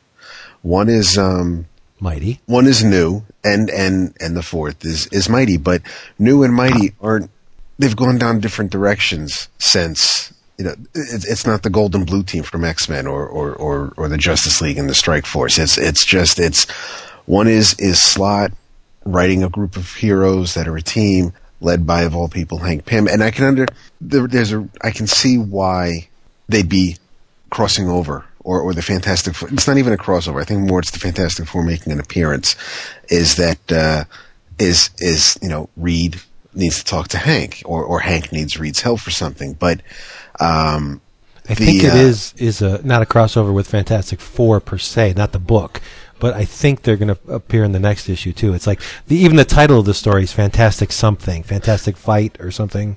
There was a uh, the the Slott word balloon interview. Apparently, Slott had a few things set for this little team up, and uh, and some things had to get pushed back, and he had to lose a few things. So I'm, I, I think you are right, where it's going to be more than just a one issue appearance. Right. The um, but it's it, there, is a Dark Reign connection to Mighty Avengers because of how how this team came together. And I don't even when I when I read the book, I don't even look at the Dark Reign banner on the cover. Amazing Spider-Man. It's I, I wish the banner wasn't on the current issues, but we've had over a year of we've had a year and a half of Amazing Spider-Man being its own thing, and I'm not saying that oh we should be thankful we got that much, but We should it's though. it's it's Peter's main nemesis is pretty much in charge of the country. He's, he's like the second, aside from the president, he's the second most powerful man in the world. So it's it's it's, or at least in the country. So it's it it would have to, it would almost I I don't want to say it'd be insulting, but it, he, he'd almost have to creep in. I mean, I'm, I'm I know, glad, but when you- I'm glad we we didn't get the Dark Reign banner during New Ways to Die. Right. But in in terms of story, yes, it does. It is appropriate for Spider-Man to cross over into Dark Reign, but they made Osborn the big bad for a reason, and and that has nothing to do with what should or could happen in the Marvel universe. It was all monetary reasons. They want to get as much crossover as they possibly can. I, you know. Osborn, whoever it's- thought Osborn would be the big bad? The guy should be dead for all Should be you know dead. Well, we, we can well we can thank Mark Millar for that. The the uh, I don't know if it was Mark Millar's idea. no no he didn't he didn't bring Norman back during the Marvel Knights Spider-Man run. I, was that I you don't That know that's that be- was that's that's become his canon. call. That's when he came back. yeah, Canon. It, it, just because he wrote it doesn't mean it was his decision. Uh, well- sometimes, the, sometimes these people do get asked to do things. Not only did he come back, but he, he got some nice blonde tail in the process too, right? Yeah, yeah. um, it's but it's Oh yeah. I mean, it, uh, yeah. On one hand, it's it's it's the whole uh, oh well, they're just trying to you know bilk you for as much money as they can because oh my favorite hero is in this. But it's it. I'm I'm still, I guess I'm still thinking back to the old days where, you know, if I read a comic and a character appears in a comic that I buy every month, and I don't buy. You know, I don't buy Miss Marvel, but here she is in in Incredible Hercules. Then you know, I might now try out Miss Marvel. So I mean, they, yeah, yeah, they want the characters to cross over because someone may, someone who follows that character is going to buy that book that they don't normally buy, but they might also get a new reader for the book that the person's starring in. And there was How a did- very high Mar- rate. How did Marvel team up not survive a couple years ago? It didn't sell. It didn't sell. Well, well, everything's a Marvel Cro- team up now. cro- crossover. Yeah, you don't need it. Obviously, crossover sell. You know, it's I, I, I did. They they strayed Maybe from it the was- formula. How is is is Brave and the Bold struggling? Who Brave and the? Brave and the Bold used to be Batman's team up book. DC Comics presents was Superman's team up book, and Marvel Marvel team up was Spidey, Spidey. and Marvel two and one was the thing. And and Yeah. and and Kirkman deviated from that Spider-Man formula by having just just like Waid did with Brave and the Bold. He just had Well. two characters team up, and and There was assorted issues of Marvel team up that didn't feature Spider-Man. Not they in- were few and far between. Right, but not not many. But there was uh, there was a a There's nice Franklin Richards and Aunt May. yes, and there was a couple Human Torch issues. You know, but I mean, it was it wasn't always more often than not, yes, but it wasn't always Spider-Man. But even so, that's the formula is Spider-Man. But um, I think the problem with Marvel Team Up was that Kirkman didn't pick from the, the the best resources he could. I mean, he had Moon Knight in there. yeah. Yeah, that's. I'm going to buy that Moon Knight. And, Great. and an evil Iron Man. Wow, who who, who could see that coming? yeah. but no, I don't. I don't know what it is. It's just I, I think this crossover stuff is burning me out. That that Yes. that's why this the superpower stuff, even though there is a lot of crossover, it's still pretty insular. You have this little superpower universe. You don't have to read a shitload of books to get up to snuff. Just one miniseries and a couple of little small little miniseries. There you go. I, I understand why they're doing it. And Kings. War Kings. yeah, War Kings. What? I Yeah. mean, seriously. I'm I'm getting that all in hardcover because I've seen the preview art and it's too good to, to buy in singles. I'm buying the hardcovers. It's it's it's a it's a micro event. You know, it's it's it's big enough to be epic, but it's not so big to be you know, like take out a mortgage. Mm-hmm. Which is which is what uh, Blackest Night is turning out to be. Oh, it is. It's going to be an investment, man. I know. Yeah. You know what though? I have to say, I, I think for once I'm not falling for it. Like I looked at the solicits and, and I, I I honestly think like the the Batman one looks like it's just going to be. Um, I mean, like I'm I'm doubting that they're going to have really that much significance to the overall story. Right. Like the Superman You're one right. seems to be about Pa Kent, and the the Batman one seems to be about um, who is it? Bruce Wayne? Uh, no, no, it's uh, I don't even think it is though. Is it? Uh, Uh, I don't know, but I, I agree with you. The it- Titans one is about uh, Terra comes back. And, Terra, uh, right? Oh, for Christ's sake. Yeah. So it's like you know, so just, I'm, I'm going into this saying, you know what? I'm not going to read any of these. I got faith that Johns. I'm not going to need to know these things, read these things for me to get a hell of a story. And if you know, over the course of of listening, to, you know, talking with you boys and and going on our forums and hearing what other podcasts have to say, if anyone's like, holy shit, you got to read, you know, the the Blackest Night Superman, then you know, I'll go pick it up. Right. You know. But I think it's having the exact opposite reaction than what they are they have intended because it's pushing me away. It really is. In the in the in the day of having to watch every penny you spend for comics because they're they're getting up there in price. If I can spend two ninety nine on something that I'm pretty much assured is not going to lead to me spending two ninety nine on something else just to get the whole story, I'm I'm gonna do it. I'm not gonna spend the two ninety nine on a, on a piece of a big chunk. Hello, 11 o'clock comics. This is I again. This is Marlon Brando. I am calling now for the second time after being on an episode previously. That is before the episode you are listening to now. I want to thank um, the people who emailed me to thank me for calling into the show and telling everybody how much I enjoyed 11 o'clock comics and the job that you boys do. And I also told you of many of the films I have been in in the past. And I got a lovely email from somebody called Alan this week who reminded me about another film that I was in way back when. And as you know, I am a large fat man. So I got an email and my computer made a beep beep noise. And I approached the keyboard, but because I am a large fat man, I had to use a large stick to log on to my computer. And once I had access my inbox, I read it, and it was saying, Marlon, you forgot that you were also in Superman the movie back in the 70s. And that is true. I was in Superman the movie where I played a large fat man who wore a silver nightgown, kind of similar to my granny's, but made out of tinfoil. And I had an enormous white mullet haircut. And my job in that film was to send a tiny baby crashing and hurtling towards the earth very, very fast in a huge spiky ball. Uh, and that is that is what I had. That was the main part of my job in the film, of which I was only in the beginning of because I got blown the fuck up by a planet. And also in the film, I had to um, kind of mess about with these things. And what happened was they were running a bit short at Warner Brothers, and they said, Marlon Brando, I know you've got an enormous chandelier collection because you're a bit puffy. So if you could take one of them down because we need the parts for the set, you see. So uh, you might have seen me fucking about with like these these long glass crystals. That actually comes from my dining room. That that came from my from the ceiling of my dining room, and I had to put them into tubes, and one of them was green because I'd stuck it up my nose, and uh, and yeah, they kind of make different tunes and that. But actually, that was a a light fitting, a feature in my living room, and uh, and the Warner Brothers were being a bit tight. But um, but yeah, that that was what I did in that movie, and I want to thank Alan for for emailing me and reminding me of what I did in that film.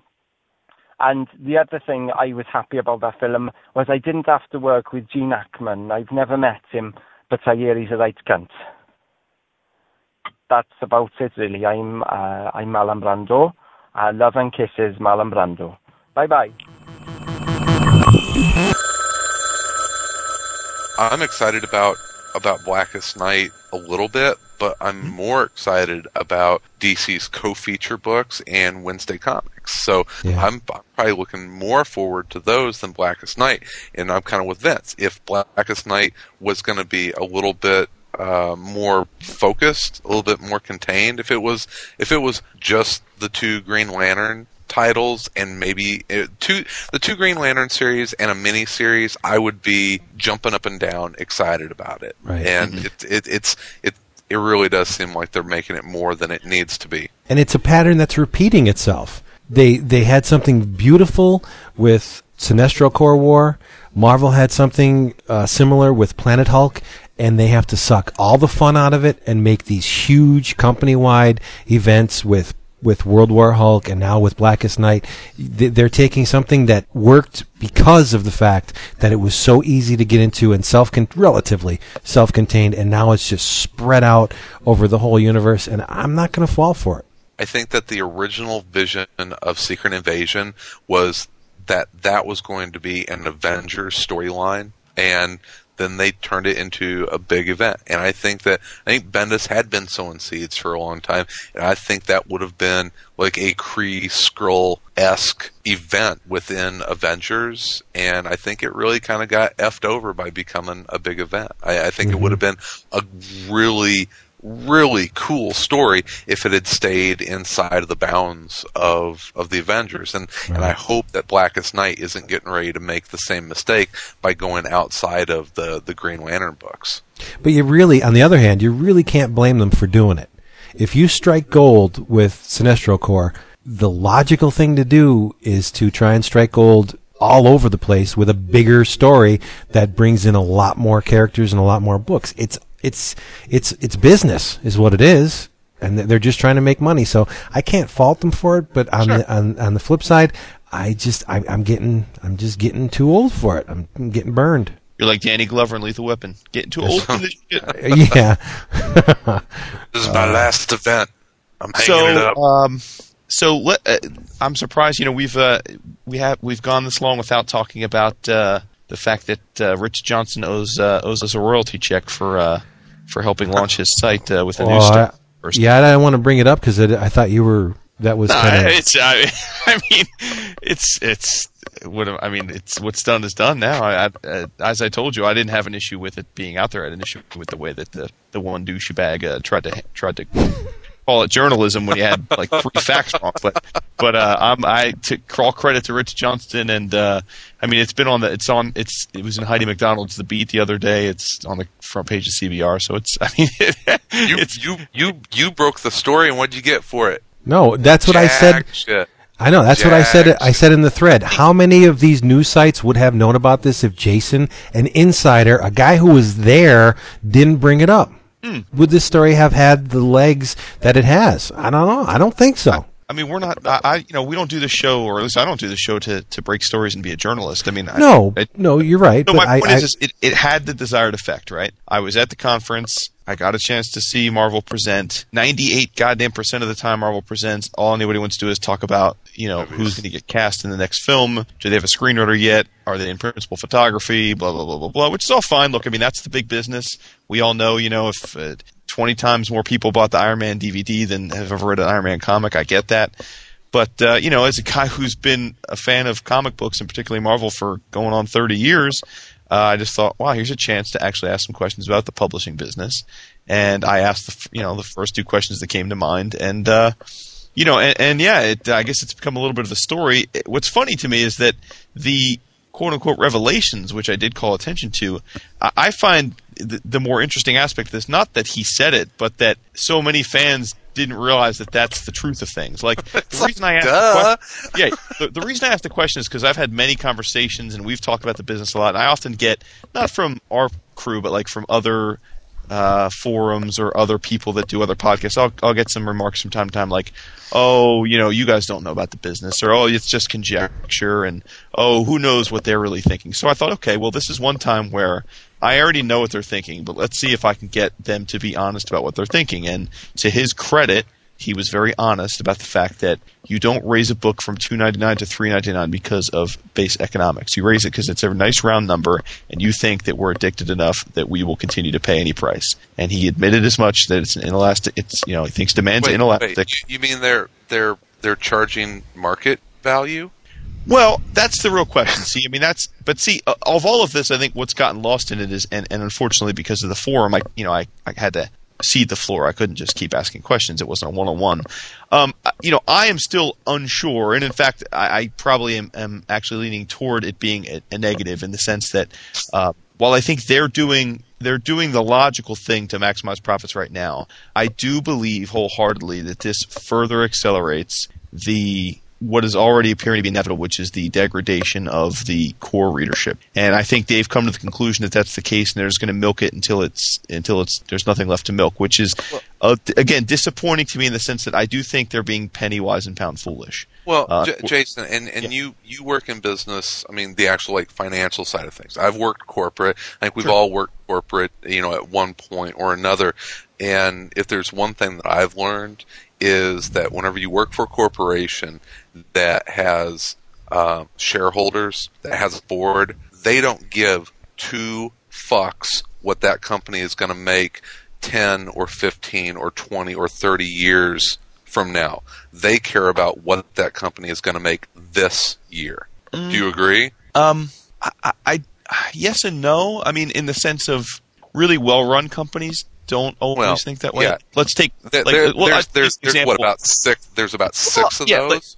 Perfect example. Um, you know, a company that David you know knows well from his his line of with Microsoft. You know, I mean, Microsoft for and I don't want to get into some tangential discussion about you know pro con Microsoft, but but Microsoft has made a lot of decisions in the last five to ten years to protect the long term monopoly that they have.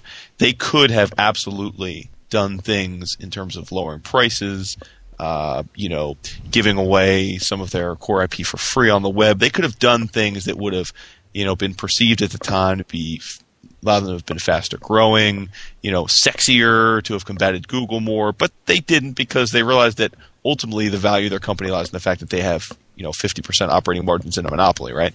So my point on that is, is there are plenty of companies out there. I mean, no one wants to listen to a Wall Street chat, but there are plenty of companies out there that actually do think both balance near term and long term, um, especially because uh, you know not only shareholders but but most of the senior managements of these teams only are going to get filthy rich if they generate long term value because their options are vested over five to ten year periods. But yeah, to your point, Chris, though, I think right now they're focused on the fact that they have a movie business and a licensing business that make money hand over fist. They're trying to grow that they have the characters no matter what happens, and I agree. I think they they're viewing publishing as let's do what we can with it while we can, because who knows what the future holds for any printed medium. I think that's the And issue. this- I, And the only thing that drives me a little crazy with it, when I think that most fans, I mean, they're obviously going to um, set prices at at the the maximum level they can, and still sell the books at you know, and, and, and keep their and, and keep their profit margins. What what drives me a little crazy is that Marvel, in particular, has turned into um, you know an entertainment company. Like you said it, whenever you're at these uh, at, at these meetings, that it's it's usually more of who's been cast or who's directing or or that kind. So wouldn't it make sense long term to to drop the price in comics and develop more readers for the eventual payoff at the box office? I guess they don't look at it that way. Well, that's Maybe the issue, matter. I mean, yeah. I, I, assuming uh, had this story not broken, it was my intent to try and schedule a uh, you know an hour long session and just talk about publishing with the company. Whether or not I'm going to get to do that now, I don't know. but uh, but yeah, I mean, I think that's the question, right? Is are they doing everything? I mean, the other the other question I really wanted to ask, didn't get a chance to, is you know, and we've talked about it on the show, but why don't you know we keep hearing about Iron Man and that if one percent of the people that bought the Iron Man DVD went out and bought an Iron Man comic, sales would double. So what's the harm in having a one minute intro or outro advertisement for Iron Man comic books on the DVD? Even if for some reason you don't want to put it in the movie theater, why can't when I turn on the DVD do I not get a thing about Iron Man comics, right? I mean, what's the harm in that? There's no cost. Right, but yet they don't do it. There's got to be a reason why they're not doing it. I mean, they, they're certainly conscious of the fact that they, they could do that. I'm sure it's sure they're not listening to this going, "Holy shit, I never thought of that idea." Right? So there's got to be a reason. What's the reason? You know, why don't they do it? In DC, same thing. Why don't they do it? You know, it just there's got to be a reason, and I don't know what it is. Um, What's up with but I'm that? curious, so Vince and David, I mean, what do you think? I mean, what, did, I guess you weren't surprised. Assume you guys weren't surprised by it, right? I, I think three ninety nine a pop. They're going to have the diehards, of course, that are going to buy these things, but the majority of the people are going to seek entertainment elsewhere, whether it be in video games or traditional print or online uh, digital comics. Uh, they're going to lose a lot. But I've said that since day one, and I was wrong. You know, so who knows? What? The, what? do- I'm I'm not vested in this whole economic thing. I just spend money on comics. It'd be It's not an. It's not an answer, but Do, do you? How do you feel about um, about the three ninety nine comics with the extra pages, the thirty page uh, DC co features? Um, I don't want them, and I'm not buying them. except for the titles that I've I've purchased for years and years and years, like Action. I will continue to buy that. I said I wasn't, but I rethought my my stance on that. I will buy Action, but I, I dropped Booster Gold. I do not need to spend three three ninety nine on Booster Gold when I could spend three fifty on a Project Superpowers book and get the same kind of zing out of it, or Yeah, or or, or buy a- another. But weren't you a big supporter of the um of the the Blue Beetle comic whenever it was I, coming out? I love Blue Beetle, yes, but I'm now I'm not- here's your chance to have a comic with Blue Beetle in it. Great. If I wanted a comic with Blue Beetle, I would buy a title called Blue Beetle. I, I don't want to buy Booster Gold for a dollar extra and get eight to twelve pages of Blue Beetle. It's ten. I. I, what? Okay, ten pages. I no. I'm not spending three ninety nine for a mainstream comic. It's not going to happen. And it's just it's it's that's my line in the sand. And I know this is going to twist your nuts, but if I'm going to spend three ninety nine for a forty eight page comic from DC or Marvel. I will dump an extra three or four dollars and go buy a 200 page manga book. Yeah, hey, I That- I can't I cannot disagree with that, and that is man. If I were a if I were a 14 year old kid or 12 year old kid and spending my uh, lawnmower money on on comic books. Am I going to buy three comic books, or am I going to buy? God, is it even three? Uh, two comic books, or one manga? Hell yeah! The the uh, majority of the Shonen Jump books are seven ninety nine. The the Okay, I so think eight- I think yeah. the advanced ones are a little bit more, but uh, you you can go to Borders tomorrow, go buy a, a two hundred page volume of again Naruto, and get two hundred plus pages for eight bucks. If you have a coupon, you can get it for a lot less. So it's like, what do you do? And uh, the, the kids don't seem to be adverse to black and white art. They just want the story. That's what really surprised me. But black and white black and white comics don't sell. They do if they're manga. see, see that that's what really surprised me about how manga took off. The majority of it is in black and white, and it was like these kids don't seem to care. That- they don't. They, they they haven't been conditioned to read color comics. Right. That's what it is. I prefer black and white. Yeah, you know, and see that's the funny thing for me is that it seems like there's been this movement in comics to uh, adopt some of the some of the styles of manga. We've seen some artists that have, you know, American artists that have adopted more of a manga style or an influence. Uh, we've seen some of the um, even even like I don't want to say writing styles, but just kind of the, the storytelling uh, has has come into Western comics. What they haven't adopted, what they haven't um, taken from manga, is what makes it appealing to to new generations of readers. Um, I had you know what what is wrong with the idea of taking uh, Ultimate Spider-Man, which we now have what 130 issues, something like that. 133. 33. 133. What's wrong with taking that, resizing it to digest size? Shit, print it in black and white and get it put into the manga sections. There's And- nothing and- wrong with that. I mean, is is that you know wh- why does why does stuff like that not happen? If you're trying to get new readers to to fall in love with Spider-Man, that's that was the whole idea with Ultimate Spider-Man. And they do the trades. It's like you know, it, it doesn't take a rocket scientist to go to a bookstore and turn around and see that there's five times as much stock in manga at a Borders as there is Western style comics. Why not try and get on those shelves? Yeah. And I, I think it's an over glamorization of the medium. We, as mainstream comic book buyers, have been conditioned that the art is as important as the story, whereas the manga buyers realize that you know yes they're reading a story that just happens to be drawn but the the most important thing to a lot of people that I've talked to is the story.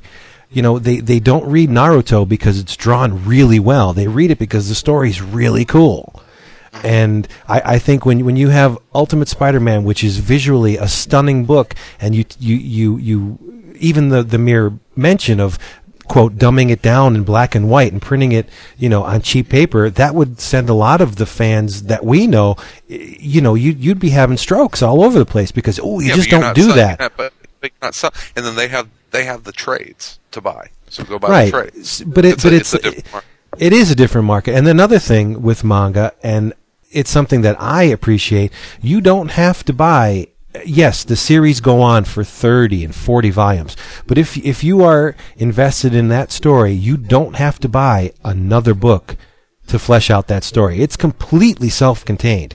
You don't need to buy New Avengers if you're reading this other book, you know? So that's another plus that the manga has. You, you buy a book, you, you get nothing but that story in that book. And if it branches out, it branches out within that narrative. It doesn't go to another volume. That's really important. I don't think that these, these manga buyers would, would accept something like that. Well, and, and that's why. I mean, I, I don't know. You you guys know. A lot of the times, my bullshit about manga. I'm just trying to get a rise out of uh, either Of you guys or somebody on the on the on the forum.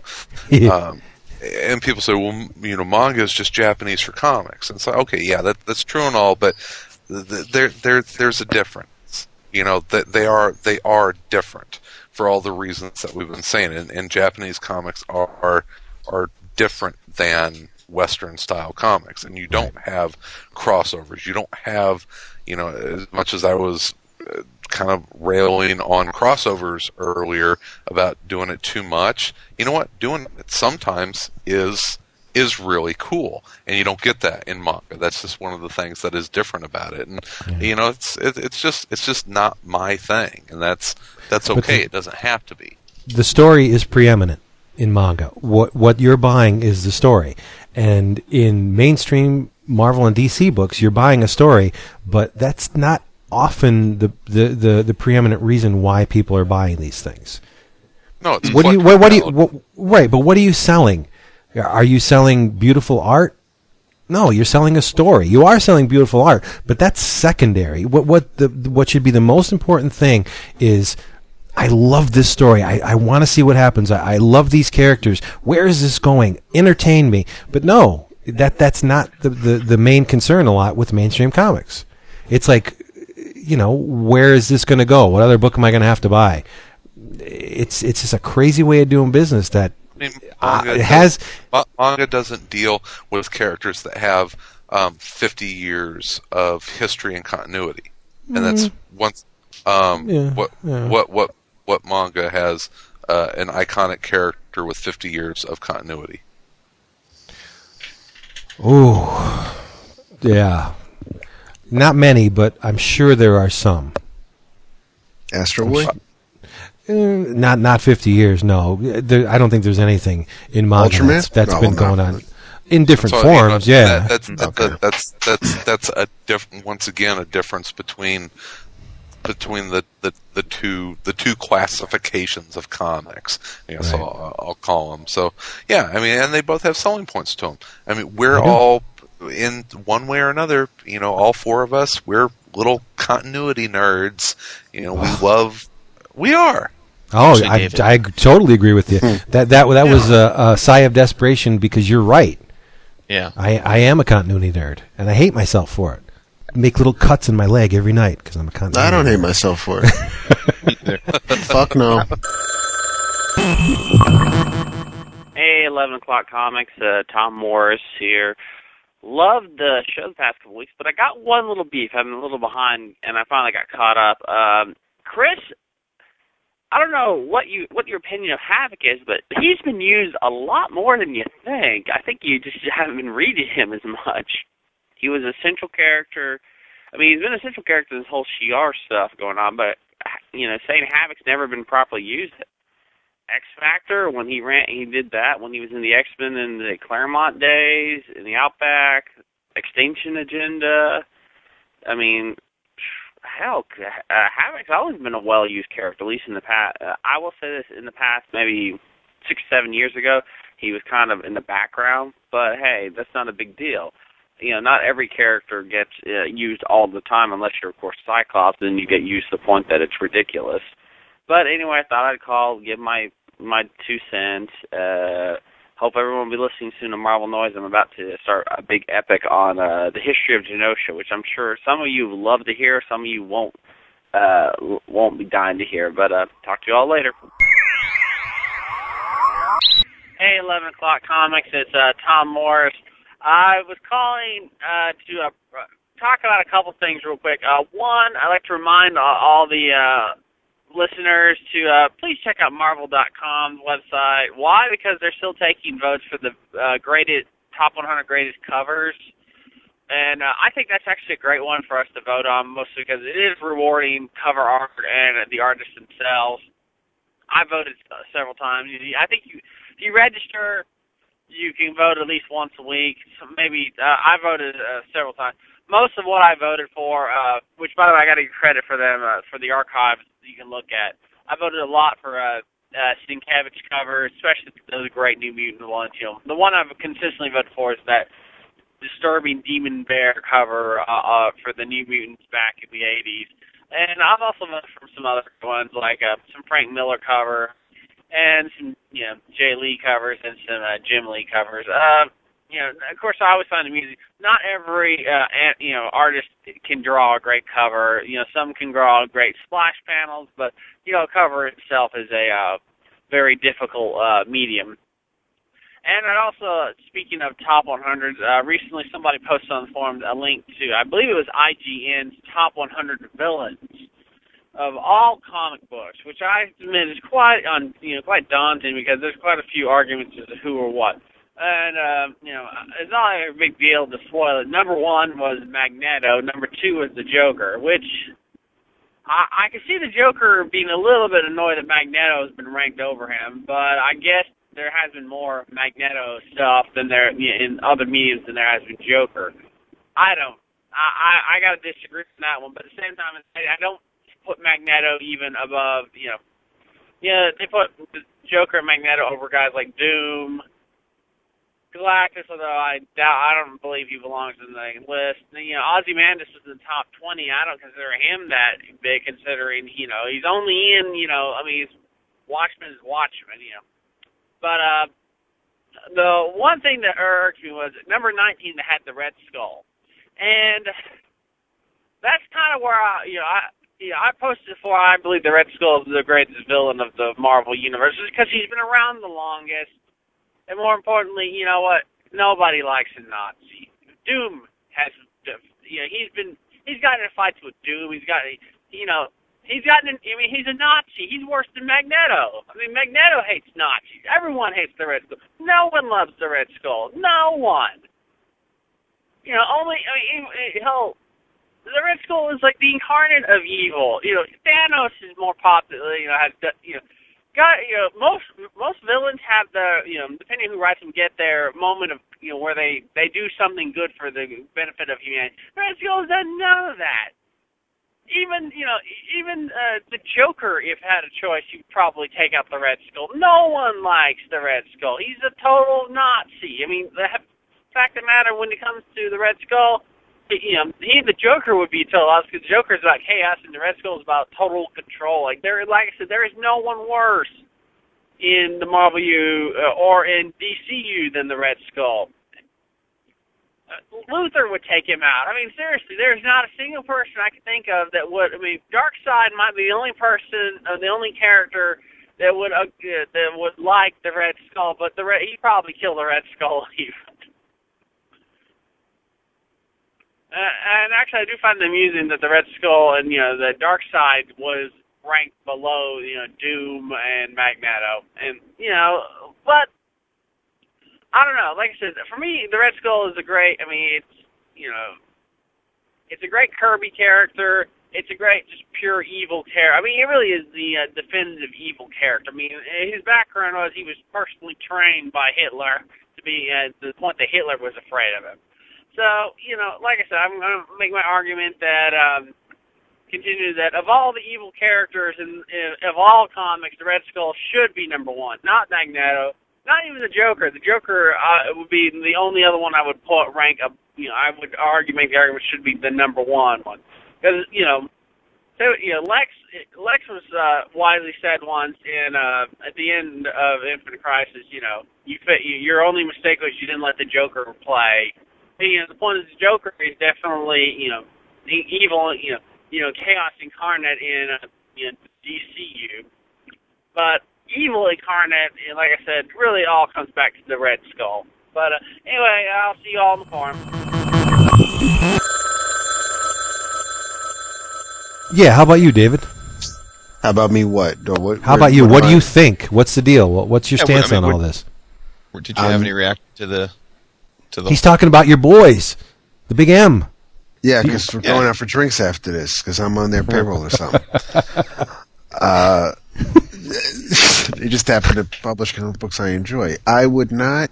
I, I I want the best value for my dollar. If if I look at everything that's out there, like, the best comic book I read within the past couple of weeks that wasn't from Marvel or DC was The Unknown by Mark Waid. Really? Thought that thought that was a fantastic first issue. The first, well, up until the last couple of pages, because I was it's. I'm, I'm interested to see where the story goes, but I was kind of hoping it was going in a different direction based on this character. First of all, she's hot, but the uh, and she's smart. You sound like so, me now. So it's like it's uh, well, she she she- she's hot and smart. So like I don't get that enough at home. Now I got to read about it in the comic book. So she Look at you giving your wi- wife some props. the the, the Very character, nice. You're, it's- I respect that.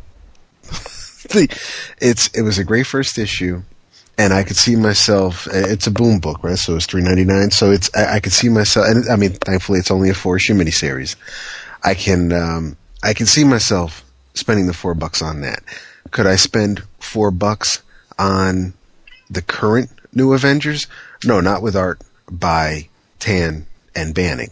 Even even if it has Bachalo and, and Townsend Doctor Strange art in it, the rest of the art in the book just appalls me. So I can't I, I can't spend the money on that. If it was if it had a backup, if if it was a new Avengers book with a Doctor Strange backup, like DC's backup books, then I could I'd, I'd have to think about it. Could could extra pages But warrant? ultimate, ultimately, you're getting even at, even at, at the extreme for th- three ninety nine. I don't know what size the DC books are going to be. Are they, you're you're getting roughly forty pages of entertainment for four dollars. for four dollars, They're, but they're Yeah. 30, 30 pages. but Okay, that- 30 that- 30 that pages for four bucks. entertainment- That, unless, unless you are really entertained by ads, which I am not. But does it not pain you? And and I know uh, we're getting on this manga kick, and I'm I'm getting I'm going to get away from it. But does it not pain you that you can get in your car, drive down to Borders, and get 400 pages of comics for five dollars? Does that not bother you? That's I don't, it, I don't doesn't. like those comics. No, but it's it's it's not even that I don't like it. It's I there's some there is some I, I'll read manga. I'll read comics. Period. But it's it's like okay, so now I have now I have this big honking book of this of, of art and story, or I have a Spider-Man comic or a comic book featuring Luke Cage and Iron Fist and, and other characters I know that I like that I want to continue reading their story. Is that worth four bucks to me? So you will pay a higher It would- price it- per page based on characters that Based have. based on what I like. I'm not saying I can't I can't I'm not saying I wouldn't like the manga, but it's not uh I Hmm. would buy I would buy the manga and and I, I, I do have manga. I have I, I I'm staring at some right now, but it all depends on what's going to uh Right. I think be worth my that Marvel and DC eventually will come to the realization that they're going to have to consolidate their titles and publish cost-effective volumes if they Yes. want to survive in the publishing industry. Well, It's well, good. It's going to come to that. I mean, I think the other thing that was surprising was that he did come out and say if we spoke up enough, they would they would lower the price. Uh-huh. Which I think he was uh-huh. being honest. But the thing is, I also think he said that from a point of view that sitting there saying, "But there's no way on earth you guys are ever going to do that." So And- and- Yeah, yeah, it, but it's he not also about has- it's, it's not about speaking up. It's about it's about not opening up your wallet. It's about But he also has to he has to save save face in front of the, this group of people, right? I mean, he's not going to he, he's not. I don't want to say look weak, but he's not. He's not going to say something that's going to just make the company look bad in front of investors Sure, or, or people. That yeah. so. I mean, that's this isn't. These happen how often? Monthly? oh, all the time. No, Okay. I mean, it, it- yeah, there, I'd say Marvel does maybe. I, I mean, I'm just. It, I'd say between ten and fifteen of these a year because they go to different investment banks and do these kind of presentations. Well, I mean, th- th- this one ended up getting play, and and Because of honesty, I think. I ju- yes, and, well, and it's right, and, and- someone that reads comics was there to ask a question about exactly. comics. Yeah, sorry, Yeah. we can thank we can thank Jason, and um, but I mean, you know, they've been going on for years. I mean, even e- back when Marvel first went public, and it's. I, I don't I mean I think this was I don't want to say it was a slow news day it, it was just one of those things so that that that did blow up and and people and it it's it's it was almost kind of like a perfect storm where it's happening where Jason was there comics are going up to four dollars and and and have been four dollars but I mean you know the the two the big two are going to four dollars a pop and and uh and it's just it was a whole bunch of things and and and the economy is shit. So it was it was a whole lot of everything. This isn't this isn't a new discussion. It's just No. It's just But uh, this un- unfortunately, it's going to be a prevalent discussion. I know there are people that are really tired of hearing about this, but it will affect everyone. Speaking of, I mean, re- real quick, since we did talk about alternate, or it was touched on, alternate means of, of reading comics, I tweeted this this morning, and I was telling Vince about it the other day. I, I am now the owner of an iPhone, and the the first, I only bought, I've only purchased two apps for it. All the games I have for free, all the news and everything I have for free. But the only two apps I bought for it were Tweetie and Comic Zeal. And what Comic Zeal does is it's it's a comic book reader. So you have you, you you have the screen for the iPod and and it'll take a comic book page and it'll go as as wide or as long as the iPhone or iPod touch screen is. But you double tap it and it zooms in so you can still read it. I am not saying that this is a replacement for my comic books. I'm not saying that this is the only way I'd read comic books. This is I love my paper books. As much as I think digital is is the future and and and I would read my comics any way I could, I need I need my physical copies. But this will for for, for those that don't know, when you know people who say that they downloaded comics or they have a scan of a comic book, those are those are saved in CBR or CBZ format. What what Comic Zeal will do is convert it to a CBI, a proprietary CBI format, and and a uh, and a comic book that might be like twelve or thirteen megabytes is now like 2 and the detail is still there. It does. It's not. You know, it's an MP3 where it'll compress it. You might lose something, but the image is still there. The words are still there. Everything is just made smaller for the Do, do we for the screen. I, I hate to butt in here, but do we really? I, I feel a little weird, kind of giving step by step directions. On I'm not. No, no. uh, no, no, no. I'm You not. what? I'm, I'm- I'm not saying anything about where they can go because you can scan in your own comics. You can you can take JPEGs of your comics and, and make your own. And So and basically, it's image ready for the iPhone. And what's cool though is that this app. This isn't where you buy the heroin. This is just how you use it. I don't even. I don't even know if you could say that. Th- th- This. well, this. I think wasn't the format of some of the stuff on Wowio CBR and CBZ? Well, those were mostly PDFs. Oh, But PDFs. the- okay. But this, what what I what I'm getting at is I don't even need to read new comic books because what what Comic Zeal does is it has links to old Golden Age. I, I have police comics starring Plastic Man on here. I No have old way. Blue Beetle com- yes, I have old Blue Beetle comics on Sweet. here. So I don't even need to read, you know, the latest Booster Gold or the latest Fantastic Four. I could still, you know, live back in the day. If actually, I'm I'm, I'm not ashamed to admit this because I know a lot of people have it. I have scans of Miracleman because I don't have too many of the physical issues. I have I have the first 24 issues of Miracleman on my iPhone. So I'm never going to be at a loss to read anything. But I mean, I'm not saying I'm not. No, I'm not. I'm not telling anybody to go out and that because we love this. We love this hobby. We love most of the creators and, and we're we're fans of their work. And that no, there's no way I'm going to tell somebody to take anybody's money. Right. And, and, But and I'll tell you what, in, in most instances, every time I've downloaded something that I've enjoyed, I went out and bought the physical copy of it. oh, absolutely. Yeah, that's the way to do it. Yes. Yeah. But to, to get back to what we were talking about before, if Marvel and DC did a uh, a digital format that I could read on a computer screen or, or an iPhone or something and charge, say, a buck a book or maybe a $20 a month subscription fee, I would be into that like Flynn.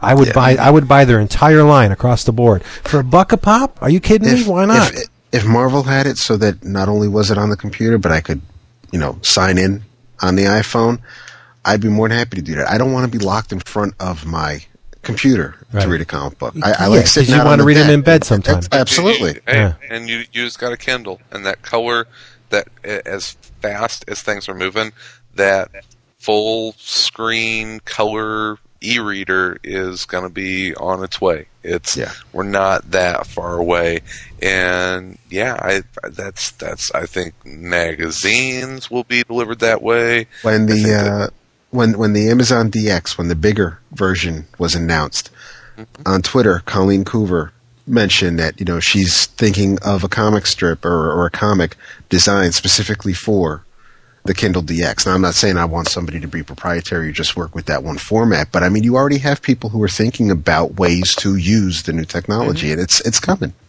Yeah. Oh, absolutely, absolutely. I They wanna- that sucker in color and watch out. I love Mark Beatty to death. He's a friend of mine. He won't see me nearly as much. I just want to talk about one comic before we sign off. And this ties into what I was talking about Wood when he said, Why didn't I read the Herogasm right out of the box? Oh yeah. It's because of this thing. Remember the jolt we got when we saw the first issue of Viking? Oh yeah. That, oh my God, look at the pres- presentation of this thing. It's something totally out of, against the norm. It was, in Viking's case, it was oversized. This is not oversized, but it still has that same electric shock that I got when I saw Viking. It's from a publishing company called Olympian Publishing Oh, conceived and created by Jeremy Bastain, or is it Bastian? Bastain? Bastion. Bastion. It, it's called Cursed Pirate Girl. Have you oh, seen yeah, this? I've been hearing about this. Chris, do you seen this, right? You know where? Look on the back of it. Where's Olympian Publishing from? Um, Olympian Publishing is, I bet you it's in Chicago, the bastards. Uh, Olympian Publishing doesn't say. They're from Chicago. Yeah, they're owned by a, a guy named Tom Negovan. Uh, Tom's a great guy, real good friends with John Suntress, and um, like their the, the, their friendship goes like way back. They've they've been buddies for a real long time. They were an exhibitor at Windy City last year. They'll be back this year Uh-huh. with a booth. They do really nice, high quality art books and art prints, as well as comics, including uh, Nocturnals. If you've read Nocturnals, Mm-hmm. Um, that's from Olympian, and uh, Jeremy Bastian is doing Curse Pirate Girl from Olympian, and Jeremy is a, a Michigander and is very good friends with Katie Cook and one uh, David Petersen. Yes, because David Petersen has a pinup in this issue. And yeah, and uh, Jeremy will be at the Olympian Publishing booth at Windy City Comic Con. Nice. But the the thing that immediately attracted my attention to this, it's the cover is a, a hard not not hard, but it's a thick stock, but the masthead, the the title of the book is screen printed over uh, a blackish background. It's it's screen printed in silver. It it stands out amazingly well. Say that again. there, there's a masthead on the top um, part of the book with uh, the, the the book has a nautical motif. So there, there's two f- there's two fish, and in in the middle of it, it's mostly black. And the title of the book is screen printed over that, Uh-huh. hand printed. Okay. It, it uh, where if they did it on a press, it simulates screen printing amazingly well because it's printed in a sort of metallic ink where based on how you hold it in the light it pops. It's really nicely done. And and the, the cover stock is like a, a recycled kind of a chip board. It's like a brownish stock. It's really sharp to look at. It's 495 it's extra size. I think it's maybe 48 pages. But in, in terms of the story think Lewis Carroll mixed with Winsor McCay with a hint of uh, H.P. Lovecraft. Totally. Yep. Yes, Wow. it and and and the art. I, I like to think that I can kind of encapsulate the beauty of art in words. I'm not going to do this justice. This thing is gorgeous. I can see a little bit of again Winsor McCay in the art, a little bit of Troy Nixey. Are you familiar with Troy Nixey? Can't say that Sounds I am. familiar. but- Wor- worked a lot with Oni. Did did a couple stories for Oni Oni That's right. And uh, al- albeit with a little bit more refined line. And I look at Jeremy Bastian's art, and I see uh, Tony Millionaire, the the guy that does Wow. Maakies. It's really super. I don't know if it's the nautical theme of the book, but there there's a, a scene with a, a a galleon, a pirate ship, and you you I can't tell you how intricate this this this rendering is. It's unbelievable. Je- Jeremy's fantastic. He is, and it has it has an old timey look to it, but it's it's very contemporary. Yeah, I, I like the Winsor McCay comparisons. There's a Yeah. uh, there's a lot of that in there, but uh, yeah, it's it's it's a really it's a really neat project, and uh, yeah, I'm I'm excited that he's actually going to have it uh, to sell this year at the con. And the cool, another cool thing, he does things with panels where he'll inject maybe like he uses the panels as more than containers to hold the art. There, there's uh, obviously, like I said, a nautical theme. So some panels will have a, a crest at the top, like a, a coat of arms, and then there's there's ropes like you would see on a ship that that intertwine within the panels, and he works within those.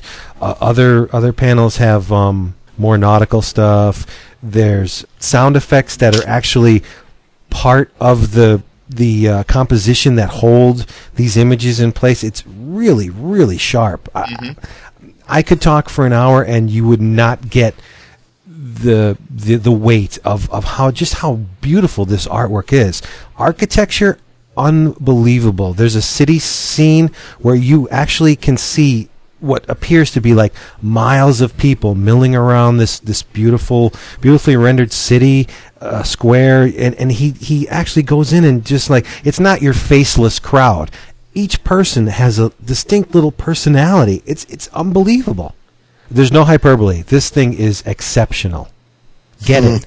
It's 4.95 but it's worth every penny. It, it's actually the story of two girls a daughter of a this snobbish governor uh, her name's Apollonia, and the cursed pirate girl. And the- Apollonia, like Fritz. yes, and the two the, the two girls meet somewhere uh, along the narrative, and the cursed pirate girl tells her story. She Do was cursed. or do they meet?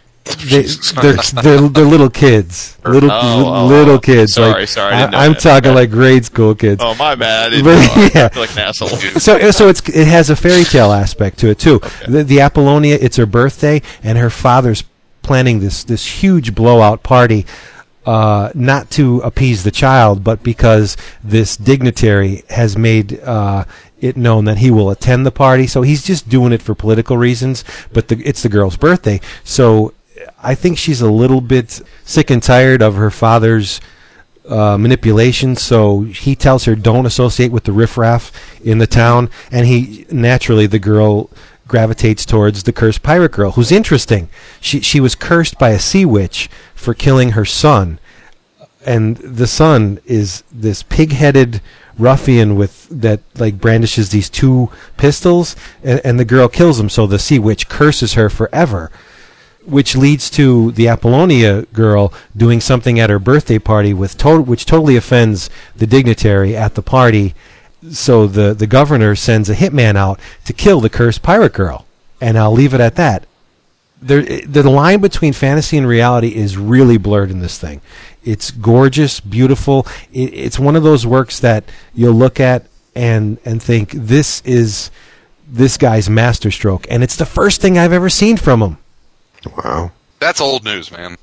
Really? About that bad, my bad. I've known, I've known about that book for like a year. Really? It- oh well, yeah, I mean, yeah, he was at he was at Windy City last year with uh with basically kind of like an ash can of it, and uh, Oh. not not an ash can, but like you know preview stuff on it. So I've been looking forward to it for a really long time, and I think the first issue what just came out a week or two ago. Yeah, a week or two. Yeah.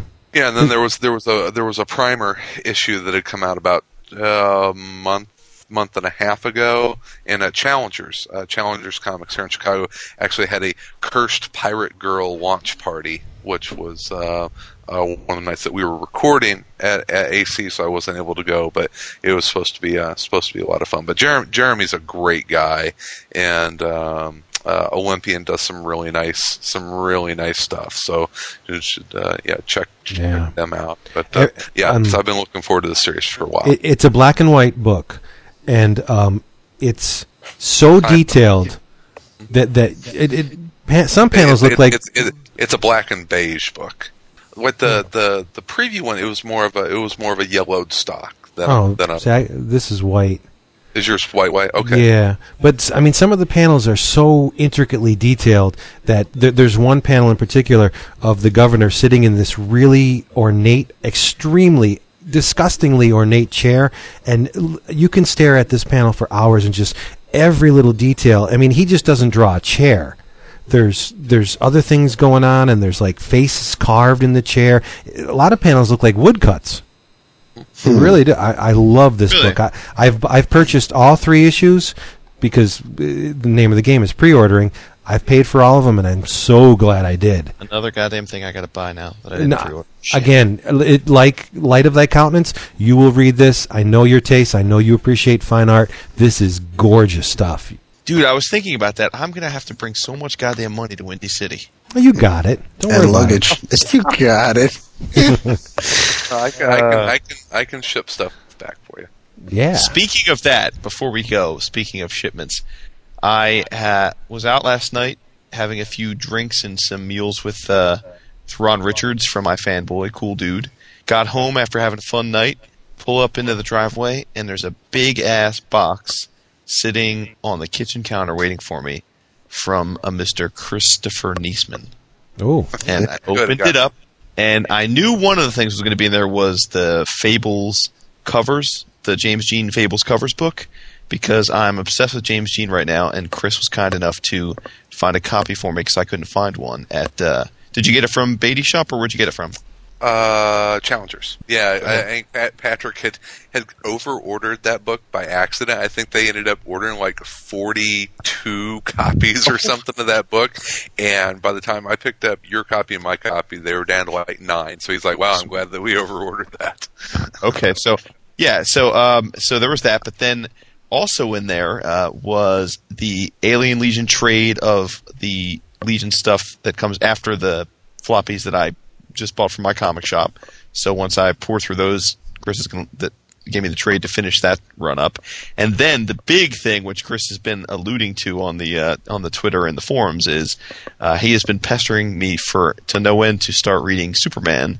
So Chris sent me a package in chronological order of reading order of Superman books, for, starting with the Brainiac. Well, starting with the annual, then leading into the Brainiac series, and then going into the whole new Krypton arcs, uh, including the Jimmy Olsen special. So, Chris, thank you so much. Unbelievably generous of you and very nice. And uh, I have, well, we can save it for next week, and I'll probably read it all by then. But I, I read through the uh, up through the Brainiac stuff before the show, but uh, it's too good and too interesting to talk about right now. So it's I'll, cool, I'll isn't it? Yeah. But thanks And- so much, and- man. Very, very cool the, of you. The, the annual. Well, you're very welcome. It's uh, I love sharing good comics. That that annual is the end of the uh, the uh, the Last Son. Is that what that? Is Well, that that was the much right now that I was going to ask you. That annual, I, I assume, is the the long delayed conclusion to that, right? Yeah. That was the one, Yeah. all the controversy. Yeah, exactly. And I mean, you can go back and like buy that hardcover. I didn't have all. I didn't. I don't think I had all of the pieces to that story, but Mm-hmm. that the resolution in that annual will give you everything that you need to know going into New Krypton Got with it. with a, with a couple characters. And that's an, that's an action annual, by the way. So Yes. yeah, yeah. El- Number eleven, I think, right? yeah, But so far, what I've read has been awesome. But I'll, I'll save that for next week. And cool. All right, we're way over time. All hopefully, right. this was not the second suckiest episode we've ever done. No, I don't think it's going to happen. All right. Once again, get your books from DCBS. You'll save a whole bunch of money, and they pack them expertly. You'll get them wh- at whatever frequency you desire, weekly, bi-weekly, or monthly, and they're good people. So check out DCBS. What's the what's the web address? DCBService.com. DCBService, one word, dot com. I'm stepping right. all over you tonight, Vince. I'm so sorry. It's sorry. okay. I'm loving it. I like I like tough love. So, in Show your your travels, love. While you're uh, perusing the racks at the comic shops, do yourself a favor and pick up Cursed Pirate Girl. I'm going to be harping on this book for a while. Nice. Um, pick up The Mighty, which this week uh, started Chris Samnee on art. He'll be he'll be doing five. from issue uh, five through twelve, so you can probably go back and and pick up the uh, the first four issues. It is uh, a, a series from DC that is not being talked about a whole heck of a lot, but is really really good. So uh, run out, grab the grab the first uh, four issues with uh, Peter Snejbjerg art, which is nothing to sneeze at, and then this week starts the Chris Samnee art, which will go through issue twelve. Nice. Um, read uh, two things. One, read Sergeant Fury and his Howling Command Commandos one shot, which came out last week. It's written by Jesse Alexander and it's got gorgeous art by John Paul Leon and lettering by by Mr. John Workman. So, uh, Sold. tons of yeah, totally awesome. It's just a one shot, so you don't have to commit a lot. And then, please, please, please read GI Joe Origins because, drumroll please, it's just been recently announced that it is not going to be a limited series. It will be an ongoing series. Oh. So keep reading that. My poor wallet. So Co- so Cobra is the only one that is not an ongoing. Yeah, Bummer, that's my favorite one. me too. Bummer. My Origins rocks. Uh, well, I wanted to give a shout out to uh, Punisher because number five was awesome, but I don't want to talk too much on that because I know Vince is waiting. Uh, so I'll just say, uh, read the unknown. I'll go into more detail next week. Cool. Cool. Say bye bye. Bye bye. Bye bye, pieces. See ya.